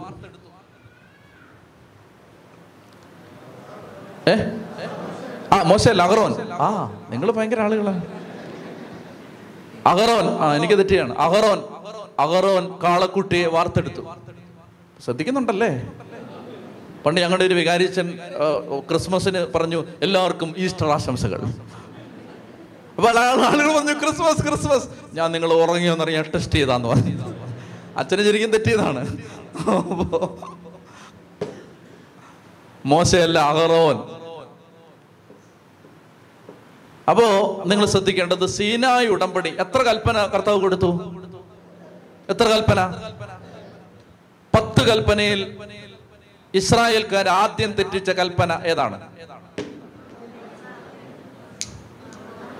ഒന്നാം പ്രമാണം. അത് അന്നും അങ്ങനാണ്, ഇന്നും അങ്ങനാണ്. ആദ്യം തെറ്റിച്ചത് ഒന്നാം പ്രമാണം. കൽപ്പന അങ്ങോട്ട് കൊടുത്തിട്ട് ശ്വാസം വിട്ടതേ ഉള്ളൂ, അപ്പൊ തെറ്റിച്ചു ഒന്നാം പ്രമാണം. മനസ്സിലാവുന്നുണ്ടോ? അതാണ് ഒന്നാം പ്രമാണ ലംഘനത്തിന്റെ ആ ഗൗരവം നമ്മൾ അറിയേണ്ടത്. അപ്പം മുതൽ തെറ്റിക്കാൻ തുടങ്ങി. ദൈവം കൽപ്പന അങ്ങോട്ട് കൊടുത്തതേ ഉള്ളൂ. 2 കൽപ്പനയാണ് ഇവർ തെറ്റിച്ചത്. 20-ാം അധ്യായം 4-ാം വാക്യം, പുറപ്പാട് 20 4-ാം അധ്യായത്തിൽ ദൈവം പറഞ്ഞു, നിങ്ങൾ ഒന്നിന്റെയും സ്വരൂപം ഉണ്ടാക്കി അശുദ്ധരാവരുത്. 1 20-ാം അധ്യായം 23-ാം വാക്യത്തിൽ പറഞ്ഞു, സ്വർണം കൊണ്ട് നിങ്ങൾ ദേവന്മാരെ ഉണ്ടാക്കരുത്. 2 കൽപ്പന. 20-ാം അധ്യായത്തിൽ ദൈവം പറഞ്ഞ 2 കൽപ്പന. 1, ഒന്നാം പ്രമാണത്തിന്റെ ഭാഗമായി നിങ്ങൾ ഒരു സ്വരൂപം ഉണ്ടാക്കരുത്. ഒന്നിന്റെ രൂപം ഉണ്ടാക്കി ആരാധിക്കരുത്. രണ്ടാമതായിട്ട് 20-23 വാക്യത്തിൽ ദൈവം പറഞ്ഞു, സ്വർണം കൊണ്ട് നിങ്ങൾ ദേവന്മാരെ ഉണ്ടാക്കരുത്. ഈ രണ്ട് കൽപ്പനകളും ദൈവത്തിന്റെ കൺമുമ്പിൽ വെച്ച് ഈ കൽപ്പന കൊടുത്ത് ശ്വാസം വിട്ടിട്ടില്ല ദൈവം. അപ്പതേ അത് തിരിച്ചു. ഇതാണ് ഒന്നാം പ്രമാണ ലംഘനത്തിന്റെ പ്രശ്നം. പ്രിയപ്പെട്ടവരെ, കഴിഞ്ഞ 2000 വർഷങ്ങളായി നമ്മൾ ചെയ്തുകൊണ്ടിരിക്കുന്ന അതാണ്. ഇന്ന് നമ്മുടെ ദൈവജനത്തിന്റെ ഏറ്റവും വലിയ പ്രമാണ ലംഘനം ഒന്നാം പ്രമാണ ലംഘനമാണ്. ദൈവത്തിനുവരെ ഒന്നും വരാതിരിക്കാൻ രാവും പകലും ജാഗ്രത വേണം. രാവും പകലും. പ്രിയപ്പെട്ട സഹോദരങ്ങളെ, അതായത് എനിക്ക് ഇത് ഒരു മനസ്സിലായൊരു സാഹചര്യം ഞാൻ പറയാം.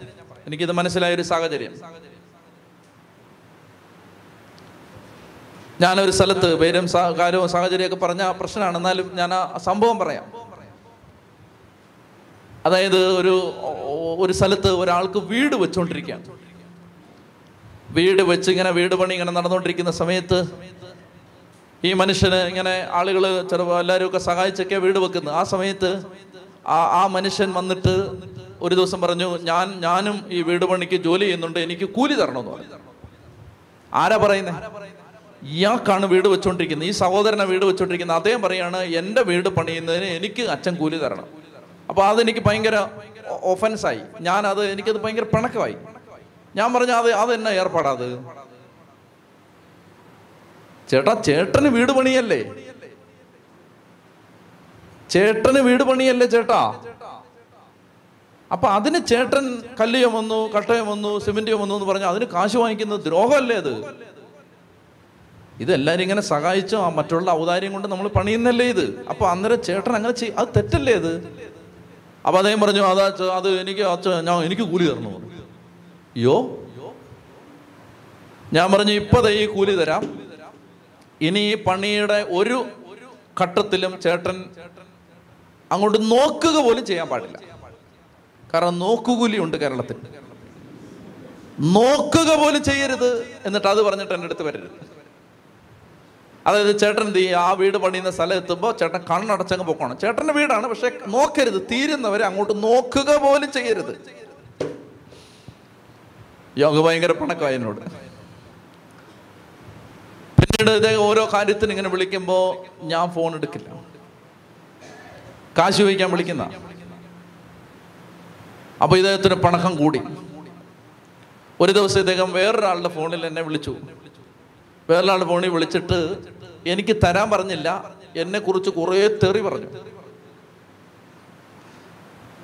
പറഞ്ഞപ്പോൾ ഈ ആള് വിചാരിച്ചു, ഇത് എന്നെ പറയുന്ന തെറിയല്ലേ, ഞാനെന്തിനാ ഇത് കേൾക്കുന്നത്, കേൾക്കേണ്ട ആള് കേൾക്കട്ടെ എന്ന് പറഞ്ഞ് എൻ്റെ കൊണ്ട് ഫോൺ തന്നു. ഞാൻ ഇത് അറിഞ്ഞില്ല, ഇത് തെറിയാ വന്നുകൊണ്ടിരിക്കുന്നതെന്ന്. ഞാനത് ചെവി വെച്ചു, ഫോൺ മാറിയ കാര്യം മറ്റേ ആൾ അറിഞ്ഞില്ല. നിർബാധമായിട്ട് തുടർന്നുകൊണ്ടിരുന്ന തെറി യാതൊരു തടസ്സമില്ലാതെ, അതായത് ചില ആളുകൾക്ക് മര്യാദയ്ക്ക് സംസാരിക്കുമ്പോൾ 500 വിക്ക് വരും, തെറി പറയുമ്പോൾ ഒരു വിക്കുമില്ല. അത് നിങ്ങൾ ശ്രദ്ധിച്ചിട്ടില്ലേ? കെട്ടിയവനൊക്കെ ഇതാ സ്വാഗത പ്രസംഗം കെട്ടിയവനെ ഏൽപ്പിച്ച് നോക്ക്. പള്ളിയിലൊരു പരിപാടിക്ക് മുക്കിയും മൂളിയും വലിഞ്ഞും നാറിയും ഒക്കെ പറയുന്ന ആള് ഭാര്യയെ തെറി വിളിക്കുമ്പോഴോ വല്ല തടസ്സമുണ്ടോ? ഭർത്താവിനെ തെറി വിളിക്കും, ഒരു തടസ്സമില്ല. എന്നാൽ മുഖ്യ പ്രഭാഷണം ഏൽപ്പിച്ച് നോക്ക്, ഭ്രാന്ത് പിടിക്കും മുക്കിയും മൂളിയും. എന്നാൽ ഈ തെറി പറയുന്ന സമയത്ത് ഒരു തടസ്സമില്ല, നിർബാധം. എന്തോ ഒരു തെറിയ പറയുന്ന അറിയാം, ഭയങ്കര തെറി. ഇംഗ്ലീഷിലൊക്കെ ആണെങ്കിൽ 2 ചീത്തയേ ഉള്ളൂ. മലയാളത്തിൽ ആ മുതൽ ഇട്ട വരെ ഉണ്ട്, എല്ലാ അക്ഷരമാലയിലും എല്ലാ അക്ഷരവും വെച്ച് ചീത്തയുണ്ട്. ചില വിദഗ്ധന്മാർക്ക് ഇത് പ്രാസോപ്പിച്ച് പറയാനും അറിയാം. അങ്ങനെ ഒരു വിദഗ്ധനാണിത്. ഭയങ്കര തെറി. ഇതൊക്കെ കേൾക്കുമ്പോൾ നിങ്ങൾക്ക് തോന്നും, എന്നാ തെറി അച്ഛനെ വിളിച്ചത്? 3:30 കഴിഞ്ഞ് വന്നാൽ ഞാൻ പറഞ്ഞു തരാം. ഒരൊറ്റ തെറി കേട്ടാ പിന്നെ നിങ്ങൾ ഭയങ്കര തെറി.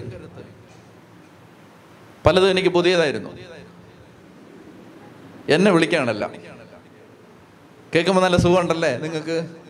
എനിക്കൊരു സുഖം ഉണ്ടായില്ല. എനിക്കിവനെ പച്ചയ്ക്ക് വലിച്ചു കയറാൻ തോന്നി. അപ്പൊ ഞാൻ ചിന്തിക്കുകയാണ്, എൻ്റെ മനസ്സിലൂടെ പല ചിന്തകൾ കടന്നുപോയി. ഞാൻ സമയം കളയുന്നില്ല, ചിന്തിച്ചതെല്ലാം പറഞ്ഞിട്ട് ഒന്നും നല്ല ചിന്തകളല്ല. അതായത് ഞാൻ ചിന്തിക്കുകയാണ്, ഇവൻ്റെ വീട് ഇടിച്ച് കളഞ്ഞാലല്ല, തീരാറായി വീട് പണി. അന്നേരമാണ് ഇവൻ ഈ വീട് പണിഞ്ഞു കൊടുക്കാൻ സഹായിച്ച് എന്നെ ഇത്ര വിളിച്ചോണ്ടിരിക്കുന്നത്. അപ്പം ഞാൻ അന്നേരം ഫോണെ കട്ട് ചെയ്ത് പോയി. എനിക്കൊന്നും ചെയ്യാൻ പറ്റുന്നില്ല. ഇരിക്കുമ്പോൾ തോന്നുന്നു നിൽക്കാൻ, നിൽക്കുമ്പോൾ തോന്നുന്നു ഇരിക്കാൻ, ഇരിക്കുമ്പോൾ തോന്നുന്നു കിടക്കാൻ, കിടക്കുമ്പോൾ തോന്നുന്നു കഴിക്കാൻ, കഴിക്കുമ്പോൾ തോന്നുന്നു കഴിക്കണ്ട. ഇങ്ങനെ എനിക്ക് സ്വസ്ഥതയില്ല. വൈകുന്നേരമായി എനിക്ക് മനസ്സിലായി എനിക്കിങ്ങനെ മുന്നോട്ട് പോകാൻ പറ്റില്ല. വൈരാഗ്യം കയറി വരികയാണ്. വൈരാഗ്യം വെച്ചുകൊണ്ട് എങ്ങനെ മുന്നോട്ട് പോകും? അപ്പോൾ ഇവനെ വിളിച്ച് രമ്യപ്പെടാനുള്ള ഒരു മാനസികാവസ്ഥയൊന്നും അപ്പോൾ ഇല്ല. അപ്പം ഞാൻ വിചാരിച്ചു ആദ്യം ഒന്ന് കുമ്പസാരിക്കാം. 9 മണിയായി. അപ്പോൾ എനിക്ക് പള്ളിയിൽ ഒരു അടുത്തൊരു 13 കിലോമീറ്റർ അപ്പുറത്തൊരു അച്ഛൻ താമസിക്കുന്നുണ്ട്. അച്ഛനെ വിളിച്ചു, അച്ഛാ എനിക്ക് കുമ്പസാരിക്കണം.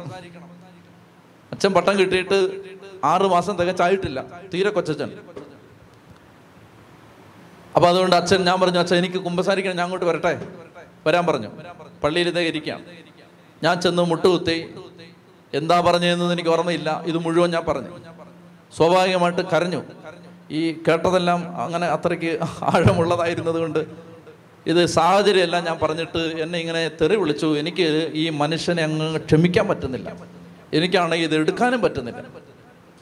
അപ്പോൾ അതുകൊണ്ട് എനിക്ക് പല വേണ്ടാത്ത ചിന്തകളൊക്കെ എൻ്റെ മനസ്സിൽ വരികയാണ്. അതുകൊണ്ട് എനിക്ക് വേണ്ടി പ്രാർത്ഥിക്കണം, എനിക്ക് പാപമോചനം തരണം. കുമ്പസാരക്കൂട്ടി ഇരുന്ന ഈ അച്ഛൻ, ഞാൻ 6 മാസം എന്ന് പറഞ്ഞത് ബോധപൂർവമാണ്. വളരെ പരിചയക്കുറവുള്ള, അജപാലന പരിചയം വളരെ കുറവുള്ള, വളരെ കുറച്ച് മാത്രം കുമ്പസാരിപ്പിച്ചിട്ടുള്ള ഈ അച്ഛൻ, അച്ഛനൊന്നും അല്ലത്, കർത്താവ്. കർത്താവ് കുമ്പസാരക്കൂട്ടി ഇരുന്നിട്ട് വർഷങ്ങൾക്ക് മുമ്പാണ്. അന്ന് എന്നോടൊരു ചോദ്യം ചോദിച്ചു, ഈ വീട് വെച്ച് കൊടുത്തത് അതിൻ്റെ ഇൻറ്റൻഷൻ എന്താണ്? What is intention behind construction of this house? ഈ പാവപ്പെട്ടവന് വീട് വെച്ച് കൊടുത്തതിന് അച്ഛനുള്ള ഉദ്ദേശം എന്താണ്? നമ്മുടെ ഉത്തരം റെഡിമെയ്ഡായിട്ട് നാവിൻ തുമ്പി ഇരിക്കുകയല്ലേ. ദൈവമഹത്വം, ദൈവമഹത്വം, ഈശോയോടുള്ള സ്നേഹം.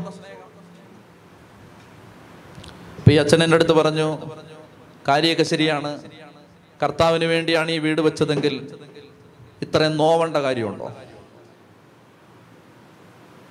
അപ്പോൾ അച്ഛാ, കർത്താവിന് വേണ്ടിയൊന്നും അല്ല ഇത് വെച്ചത്. അച്ഛൻ ഈ മനുഷ്യന് വീട് വെച്ചു കൊടുക്കുമ്പോൾ അച്ഛൻ നല്ലവനാണെന്ന് ഈ മനുഷ്യൻ പറയുമ്പോൾ, അത് 10 പേര് കേൾക്കുമ്പോൾ, അത് അച്ഛൻ കേൾക്കുമ്പോൾ അച്ഛനുണ്ടാവുന്ന ആത്മസുഖത്തിന് വേണ്ടിയാണ് അച്ഛൻ ഈ വീട് വെച്ചുകൊണ്ടിരിക്കുന്നത്.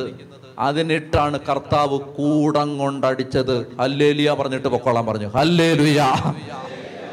6 മാസം. എൻ്റെ പ്രിയപ്പെട്ട സഹോദരങ്ങളെ, എൻ്റെ കാഴ്ചപ്പാടുകളെ വല്ലാതെ സ്വാധീനിച്ചൊരു കുമ്പസാരമാണത്. നമ്മൾ ആർക്ക് വേണ്ടിയാണ് പലതും ചെയ്തുകൊണ്ടിരിക്കുന്നത്? നമ്മുടെ ഈഗോയെ സാറ്റിസ്ഫൈ ചെയ്യാനോ കർത്താവിനെ പ്രസാദിപ്പിക്കാനോ? എന്തിനു വേണ്ടി നമ്മൾ ഈ ചെയ്തുകൊണ്ടിരിക്കുന്നത്? എന്തിനു വേണ്ടി നമ്മൾ പല കാര്യങ്ങൾ? ആത്യന്തികമായിട്ട് ഞാൻ ആ വീട് വെച്ചു കൊടുത്തത് പോലും വിഗ്രഹാരാധനയായിരുന്നു. നിങ്ങൾക്കറിയാതെ അത് വിഗ്രഹാരാധനയായിരുന്നു. ഞാൻ എന്നെ പ്രസാദിപ്പിക്കാൻ വീട് വെച്ചു കൊടുത്തോണ്ടിരുന്നതാണ്, കർത്താവിനെ പ്രസാദിപ്പിക്കാനെന്ന് പറഞ്ഞേ. ഹല്ലേലൂയ. നിങ്ങൾക്കത് മനസ്സിലാവുന്നുണ്ടോ? ഇതിന്റെ പേരാണ് കാളക്കുട്ടി. ഇതിന്റെ പേരാണ് കാളക്കുട്ടി. ഒരിക്കല് പിതാവ് പറഞ്ഞു, അച്ഛൻ റെസ്റ്റ് എടുക്കാൻ പറഞ്ഞു. അച്ഛൻ റെസ്റ്റ് എടുക്ക, അച്ഛൻ റെസ്റ്റ് എടുക്കുക, അച്ഛൻ അലഞ്ഞടക്കരുത്, അച്ഛൻ റെസ്റ്റ് എടുക്ക്. അന്ന് എനിക്ക് കുറേ ആരോഗ്യ പ്രശ്നങ്ങളുണ്ടായി. കിംസിൽ പോയി ഞാൻ പരിശോധിച്ച് കഴിഞ്ഞപ്പോൾ എനിക്ക് ഹാർട്ടിന് എന്തോ പ്രശ്നമുണ്ടെന്നൊക്കെ അവർ പറഞ്ഞു. ചുമ്മാ പറഞ്ഞായിരുന്നു. അപ്പോൾ അച്ഛൻ, പിതാവ് പറഞ്ഞു അച്ഛൻ റെസ്റ്റ് എടുക്ക്. അപ്പം ഞാൻ പറഞ്ഞു ഒത്തിരി ധ്യാനം, ഒറ്റ ധ്യാനത്തിനും പോകണ്ട, 4-5 വിട്ടു പോകണമെങ്കിൽ എന്നോട് ചോദിച്ചിട്ട് പോയെന്ന് പറഞ്ഞു. അന്നേരം എനിക്ക് പ്രയാസമൊന്നും വന്നില്ല. പക്ഷെ ഓരോ ദിവസവും വൈകുന്നേരം ഇങ്ങനെ മുറിയിലിരിക്കുമ്പോൾ എനിക്ക് ഭയങ്കര വിഷമം വരാൻ തുടങ്ങി. ഞാൻ ഇങ്ങനെ ചിന്തിച്ചു, ഞാൻ പ്രസംഗിക്കാനല്ലേ പോകുന്നത്, പ്രസംഗിക്കാനല്ലേ ഞാൻ പോയിക്കൊണ്ടിരിക്കുന്നത്, അതെന്തിനാ എന്നോട് പിതാവ് എന്തിനാ അങ്ങനെ വേണ്ടെന്ന് പറഞ്ഞേ? വല്ലവരും വല്ലതൊക്കെ പറഞ്ഞു കൊടുത്തിട്ടായിരിക്കും. ഇങ്ങനെയൊക്കെയുള്ള ഓരോ കാര്യങ്ങൾ എൻ്റെ മനസ്സിൽ വരാൻ തുടങ്ങി. എനിക്കാണെങ്കിൽ പിന്നെ പിന്നെ ഓരോ ദിവസം കഴിയും തോറും ആ ഭാരം എന്നെ വേട്ടയാടാൻ തുടങ്ങി. ഓരോ ദിവസം കഴിയും തോറും അങ്ങനെ ഞാൻ ഈ ഭാരം വെച്ചോണ്ടിനി ജീവിക്കാൻ പറ്റില്ലല്ലോ. കുമ്പസാരിക്കാൻ പോയി. കുമ്പസാര കൂട്ടി ചെന്നിട്ട് ഞാനിത് പറഞ്ഞു, എന്നോട് പിതാവ് ഒരു കാര്യം അനുസരിക്കാൻ പറഞ്ഞു, ഞാനത് അനുസരിച്ചുകൊണ്ടിരിക്കുകയാണ്, പക്ഷെ എൻ്റെ ഉള്ളിൽ ഭയങ്കര വിഷമമുണ്ട്. ആ സമയത്ത് കുമ്പസാരക്കൂട്ടിലിരുന്ന അച്ഛൻ തെറ്റി, കർത്താവ് എൻ്റെ അടുത്ത് ഇങ്ങനെ പറയുകയാണ്, ഡാനിയലച്ച, അച്ഛൻ എന്താണ് വലുത്?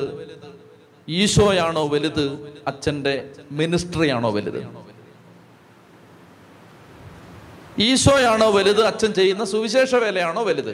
ഏതാ വലുത്? ഇപ്പൊ പറ. What is your priority? Jesus or your ministry? Tell me now. Readymade ഉത്തരം നമ്മുടെ വായിലല്ലേ, ഈശോ. അങ്ങനെയാണെങ്കിൽ മിണ്ടാതെ ഇതനുസരിച്ചോളാൻ പറഞ്ഞു. ഈശോയാണ് വലുതെങ്കിൽ മിണ്ടാതെ മിണ്ടാതെ അനുസരിക്കാൻ പറഞ്ഞു. മനസ്സിലാവുന്നുണ്ടോ? ഇത് നല്ലതല്ലേ സുവിശേഷം പറയുന്നത്? സുവിശേഷം പറയുന്നത് നല്ലതാണ്, പക്ഷേ അനുസരണത്തിന്റെ പേരിൽ സുവിശേഷം പറയാതിരിക്കുന്നത് അതിനേക്കാൾ നല്ലതാണ്. പറഞ്ഞേ ഹല്ലേലൂയാ. പറയുന്ന മനസ്സിലാവുന്നുണ്ടോ? ഞാനിത് എൻ്റെ പ്രിയപ്പെട്ട സഹോദരങ്ങളെ, ഒന്നാം പ്രമാണ ലംഘനത്തിന്റെ വകഭേദങ്ങളാണ് ഞാൻ ഈ പറഞ്ഞുകൊണ്ടിരിക്കുന്നത്. നമ്മൾ ചെയ്തുകൊണ്ടിരിക്കുന്നത് പോലും നമ്മുടെ വിഗ്രഹമായിട്ട് മാറാം. മനസ്സിലായോ? നാളെ ക്ലിമിസ് പിതാവ് ധ്യാനകേന്ദ്രത്തിൽ നേടാനിരച്ചാ പോയി അച്ഛൻ സൗത്ത് ആഫ്രിക്കയിൽ സുശേഷ വിലയ്ക്ക് പൊക്കോളാൻ പറഞ്ഞാൽ കൈയടിച്ച് ഹല്ലേലൂയ പറഞ്ഞുകൊണ്ട് ഇവിടെ നിറങ്ങിപ്പോൾ എനിക്ക് പറ്റിയില്ലെങ്കിൽ ഇത്രയും നാൾ ഞാൻ പ്രവർത്തിച്ചതും പ്രസംഗിച്ചതും മുഴുവൻ വെള്ളത്തി വരച്ച വര, പാഴ്വേല, വെറും പാഴ്പണി, ഞാൻ പറഞ്ഞത് മുഴുവൻ കള്ളം. മനസ്സിലാവുന്നുണ്ടോ നിങ്ങൾക്ക്? അത് ചെയ്തില്ലെങ്കിൽ നമ്മൾ പിന്നെ എന്നാ സ്പിരിച്വാലിറ്റി? പിന്നെ എന്ത് സ്പിരിച്വാലിറ്റി? എന്തായിരുന്നു പിന്നെ നമ്മുടെ ആത്മീയത? എൻ്റെ പ്രിയപ്പെട്ട സഹോദരങ്ങളെ, ഇത് നിങ്ങൾ തിരിച്ചറിയണം. ഞാനിത് പറയുന്നത് നമ്മൾ കാണാതെ പോയത് ശരിക്കും പറഞ്ഞാൽ കാളക്കുട്ടി. കാളക്കുട്ടി എന്താണെന്ന് മനസ്സിലാവുന്നുണ്ടോ? ചിലപ്പോൾ നമ്മൾ തന്നെ ആവാം ഈ കാളക്കുട്ടി. നമ്മളെ പ്രസാദിപ്പിച്ചുകൊണ്ടിരിക്കുകയാണ്. ഡാനിയലച്ചന് ഇഷ്ടം മൗണ്ട് കാർമൽ ധ്യാന കേന്ദ്രത്തിൽ ശുശ്രൂഷ ചെയ്യുന്നതാണ്. പക്ഷെ കർത്താവിൻ്റെ ഇഷ്ടം ഞാൻ ആഫ്രിക്ക പോകുന്നതാണെങ്കിൽ ഞാൻ ഹല്ലേലൂയ പാടി കൈയടിച്ച് ദൈവത്തിനെ സ്തുതിച്ച് മഹത്വപ്പെടുത്തിക്കൊണ്ട് ആഫ്രിക്ക പോകുന്നതാണ് ദൈവാരാധന. അതാണ് ഒന്നാം പ്രമാണത്തിൻ്റെ അനുസരണം. നിന്റെ ദൈവമായ കർത്താവ് ഞാനാണ്, ഞാൻ പറയുന്നതാണ് നിനക്ക് വേദവാക്യം, ഞാൻ പറയുന്നത് നിന്റെ ജീവിതത്തിൽ ഒന്നാം സ്ഥാനം. എൻ്റെ പ്രിയപ്പെട്ട സഹോദരങ്ങളെ, അതുകൊണ്ട് സീനായി ഉടമ്പടിയിലെ ആദ്യത്തെ ലംഘനം നടന്നത് ഒന്നാം പ്രമാണ ലംഘനമാണ്.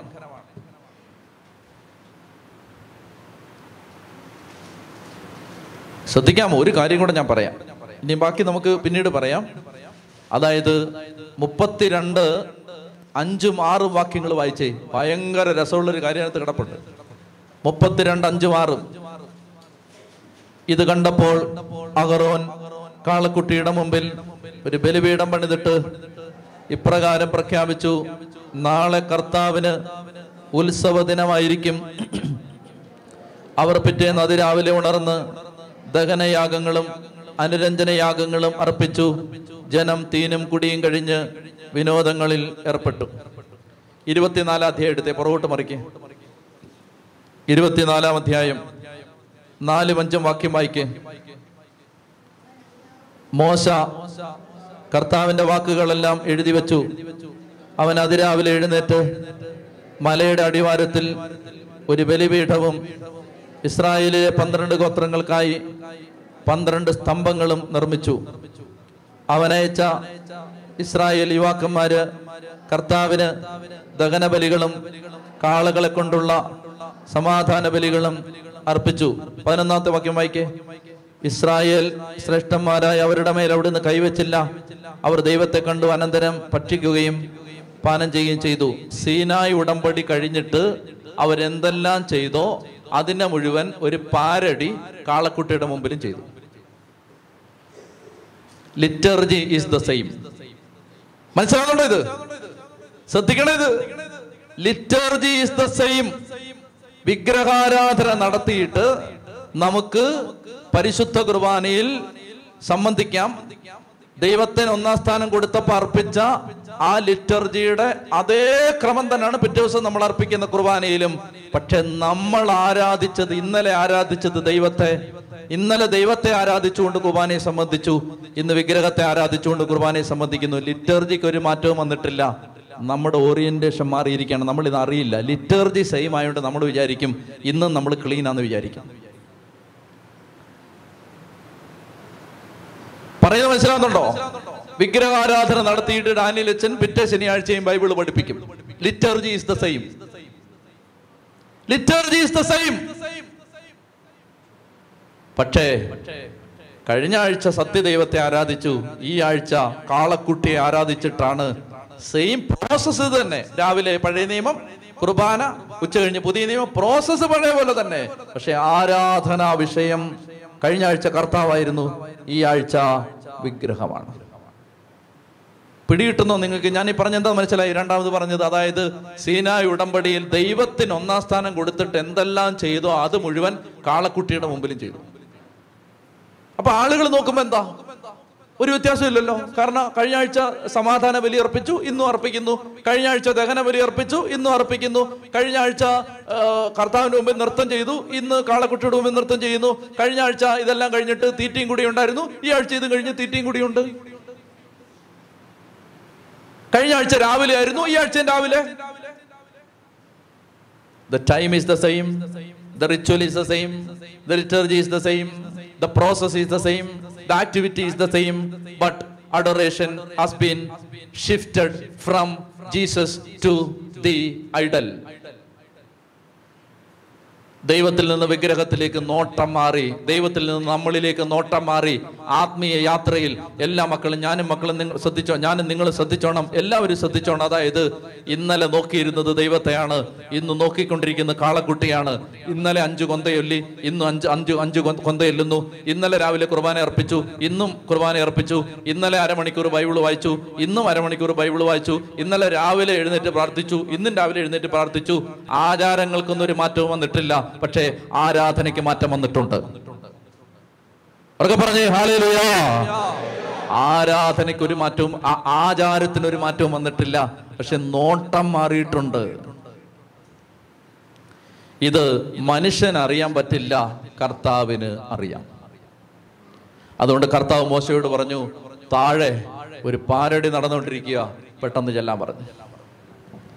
അങ്ങനെ മോശ മലയിൽ നിന്നിറങ്ങി വരും. നമുക്ക് ബാക്കി പിന്നീട് കാണാം. പ്രിയപ്പെട്ടവര്, ഇന്ന് ഈ ബലിയർപ്പിക്കുന്ന സമയത്ത് ഒരു കൽപ്പന ലംഘനത്തിന് നമുക്ക് ഒരുമിച്ച് മാപ്പ് ചോദിക്കാം. ഏത് കൽപ്പന ലംഘനത്തിന്? ഒന്നാം പ്രമാണ ലംഘനം. കർത്താവേ, ഈ യാത്രക്കിടയിൽ ഞങ്ങൾ ദൈവമായിട്ടുണ്ട്, ഞങ്ങളുടെ ഇഷ്ടങ്ങൾ ദൈവമായിട്ടുണ്ട്, ഞങ്ങളുടെ ആഗ്രഹങ്ങൾ ദൈവമായിട്ടുണ്ട്, ഞങ്ങളുടെ പ്രതീക്ഷകൾ ദൈവമായിട്ടുണ്ട്, ഞങ്ങളുടെ സ്വപ്നങ്ങൾ ദൈവമായിട്ടുണ്ട്, കാശ് ദൈവമായിട്ടുണ്ട്, ആളുകൾ ദൈവമായിട്ടുണ്ട്, ഇഷ്ടങ്ങൾ ദൈവമായിട്ടുണ്ട്. പ്രിയപ്പെട്ടവരെ, ഇതിനെല്ലാം ബലി കൊടുക്കുന്നിടത്താണ് യഥാർത്ഥ ആരാധന. കർത്താവേ,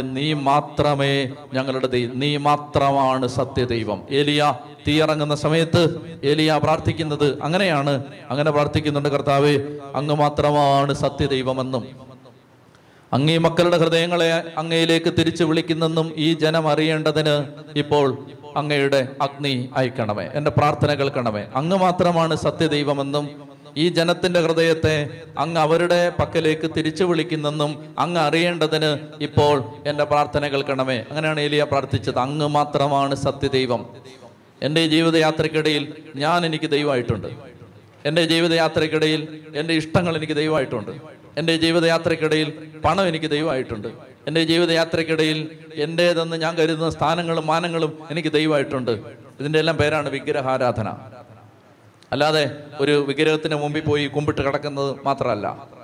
വിഗ്രഹം നമ്മൾക്ക് വിഗ്രഹങ്ങളാവും.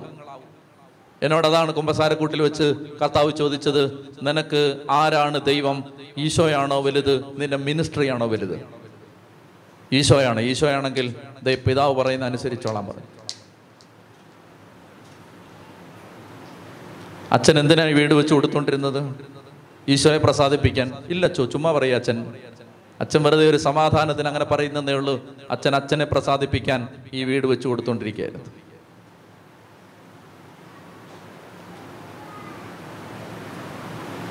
പ്രിയപ്പെട്ട സഹോദരങ്ങളെ, ഇന്ന് ഈ ബലിയർപ്പിക്കുന്ന സമയത്ത് നമ്മുടെ എല്ലാ പ്രവൃത്തികളുടെയും പിന്നിലെ മോട്ടിവേഷൻ കർത്താവ് മാത്രമാവട്ടെ. കർത്താവിന് വേണ്ടി മാത്രം. ഇവിടെ മനുഷ്യർ മുമ്പിൽ വരാൻ പാടില്ല. അതാണ് കാളക്കുട്ടി ആരാധിച്ചതിൻ്റെ പിന്നിലെ കാരണം. എന്താണ്? ഞങ്ങളെ അടിമത്തത്തിൽ നിന്ന് കൊണ്ടുവന്ന ദൈവം എന്ന് പറയേണ്ടടുത്ത് പറഞ്ഞു, ഞങ്ങളെ അടിമത്തത്തിൽ നിന്ന് കൊണ്ടുവന്ന മോശ. തീർന്നില്ലേ? അതായത് ദൈവത്തെക്കാൾ വലിപ്പം ഒരാളിന് കൊടുത്തപ്പോൾ അവിടുന്ന് താഴോട്ട് പോയി കാളക്കുട്ടിയുടെ രൂപത്തെ പിന്നെ കുമ്പിടേണ്ടി വന്നു. ദൈവത്തിന് കൊടുക്കേണ്ട സ്ഥാനം ദൈവത്തിന് കൊടുക്കാതെ വന്നാൽ പിന്നെ കീഴോട്ട് കീഴോട്ട് കീഴോട്ട് കീഴോട്ട് പോയിക്കൊണ്ടിരിക്കും. പിന്നെ വളർച്ചയല്ല, പിന്നെ പരാജയമാണ്. എൻ്റെ പ്രിയപ്പെട്ട മക്കളെ, അതുകൊണ്ട് ഇന്ന് ഈ ബലി അർപ്പിക്കുന്ന സമയത്ത് കർത്താവിനോട്, കർത്താവെ അങ്ങയ്ക്ക് മാത്രം ആരാധന, അങ്ങ് മാത്രം ദൈവം, അങ്ങയ്ക്ക് മാത്രം ആരാധന. പാത്രിരപ്പിയോ അതാണ് അദ്ദേഹം ചെയ്തത്. പാത്രിരപ്പിയോ നിങ്ങൾക്കറിയുമോ? 10 കൊല്ലമായിരുന്നു അദ്ദേഹത്തിൻ്റെ വിലക്ക്. 10 കൊല്ലം നടന്നു പോകുമ്പോൾ ഉണ്ടല്ലോ, നമ്മൾ നടന്നു പോകുമ്പോൾ ദുർഗന്ധമാണ്, അദ്ദേഹം നടന്നു പോകുമ്പോൾ സുഗന്ധം. നമുക്ക് ഈ സ്പ്രേ എല്ലാം അടിക്കേണ്ടി വരുന്നത് എന്തുകൊണ്ടാണ്? നമുക്കൊരു മണമില്ലാത്തതുകൊണ്ടാണ്, അല്ലേ? ഈ അത്തറ് കമ്പനികളെല്ലാം അഭിവൃദ്ധിപ്പെട്ടത് നമ്മുടെ ദുർഗന്ധം കൊണ്ടല്ലേ? നമ്മൾ നടന്നു പോകുമ്പോൾ മണമില്ലാത്തത് കൊണ്ടാണ് നമുക്ക് സ്പ്രേ അടിക്കേണ്ടി വരുന്നത്. പാതിരപ്പേക്ക് സ്പ്രേയുടെ ആവശ്യം ഉണ്ടായിരുന്നില്ല, അദ്ദേഹം നടന്നു പോകുമ്പോൾ ഭയങ്കര മണം. പ്രിയപ്പെട്ട എൻ്റെ സഹോദരി സഹോദരന്മാരെ, പാത്രിപ്പിയോ പഞ്ചക്ഷതധാരി, ഒരേ സമയത്ത് പലയിടങ്ങളിൽ പ്രത്യക്ഷപ്പെടാൻ കഴിവ്. ലോകത്തിൻ്റെ നാനാഭാഗത്തു നിന്നും 10,000 ആളുകൾ അദ്ദേഹത്തെ കാണാൻ വിമാനം കയറി അദ്ദേഹത്തിൻ്റെ ആശ്രമത്തിലെത്തുന്ന അത്രയ്ക്ക് വിശുദ്ധനായ മനുഷ്യൻ. അദ്ദേഹത്തോട് സഭ ഒരിക്കൽ പറഞ്ഞു, മേലാൽ പരസ്യമായി ബലിയർപ്പിക്കാൻ പാടില്ല, മേലാൽ ആരെയും പരസ്യമായി കുംഭസാരത്തിന് സഹായിക്കാം, കുംഭസാരക്കൂട്ടിൽ പരസ്യമായിട്ടിരിക്കാൻ പാടില്ല, ആരെയും പോയി കാണണ്ട, ആർക്കും ഉപദേശം കൊടുക്കണ്ട. അദ്ദേഹം അങ്ങനെ എഴുതിയ അധികാരിയുടെ കത്ത് അദ്ദേഹത്തിൻ്റെ കൈ കിട്ടുമ്പോൾ മനോഹരമായ വികാരനിർഭരമായൊരു രംഗമുണ്ട്. അദ്ദേഹത്തിൻ്റെ കണ്ണുനീരിങ്ങനെ ഒഴുകി ഇറങ്ങി ആ പേപ്പറിൽ വീണിട്ട് അദ്ദേഹം പറയുകയാണ്, ഐ ഒബേ, ഹോ ഞാൻ അനുസരിക്കുന്നു, ഐ ഒബേ, ഞാൻ അനുസരിക്കുന്നു. അതുകൊണ്ടാണ് നമ്മൾ ഇവിടെ ഇരുന്ന് പാത്രിരപ്പിയോ എന്ന പേര് പറയുന്നത്, ഫ്രാൻസിസ് സേവിയർ എന്ന പേര് പറയുന്നത്. I obey, I obey. നിന്റെ പേര് ആരാധന. എന്നിട്ട് അദ്ദേഹം പറയുന്നുണ്ട്, എനിക്കെൻ്റെ കർത്താവിനെ ആരാധിക്കാൻ ആരുടെയും പെർമിഷൻ്റെ ആവശ്യമില്ലല്ലോ. കുർബാന ചെല്ലാൻ പോരെ പെർമിഷൻ, കുമ്പസാരിപ്പിക്കാൻ പോരെ പെർമിഷൻ, എനിക്കെൻ്റെ ഈശോയെ ആരാധിക്കാൻ ആരുടെയും പെർമിഷൻ്റെ ആവശ്യമില്ലല്ലോ എന്ന് പറഞ്ഞ് കഥക് തുറന്ന് കഥകടച്ച് അകത്തേക്ക് പോകുന്നൊരു മനുഷ്യനുണ്ട്. 10 കൊല്ലം. എൻ്റെ പ്രിയപ്പെട്ട സഹോദരങ്ങളെ, നമ്മൾ വിഗ്രഹമാവരുത്.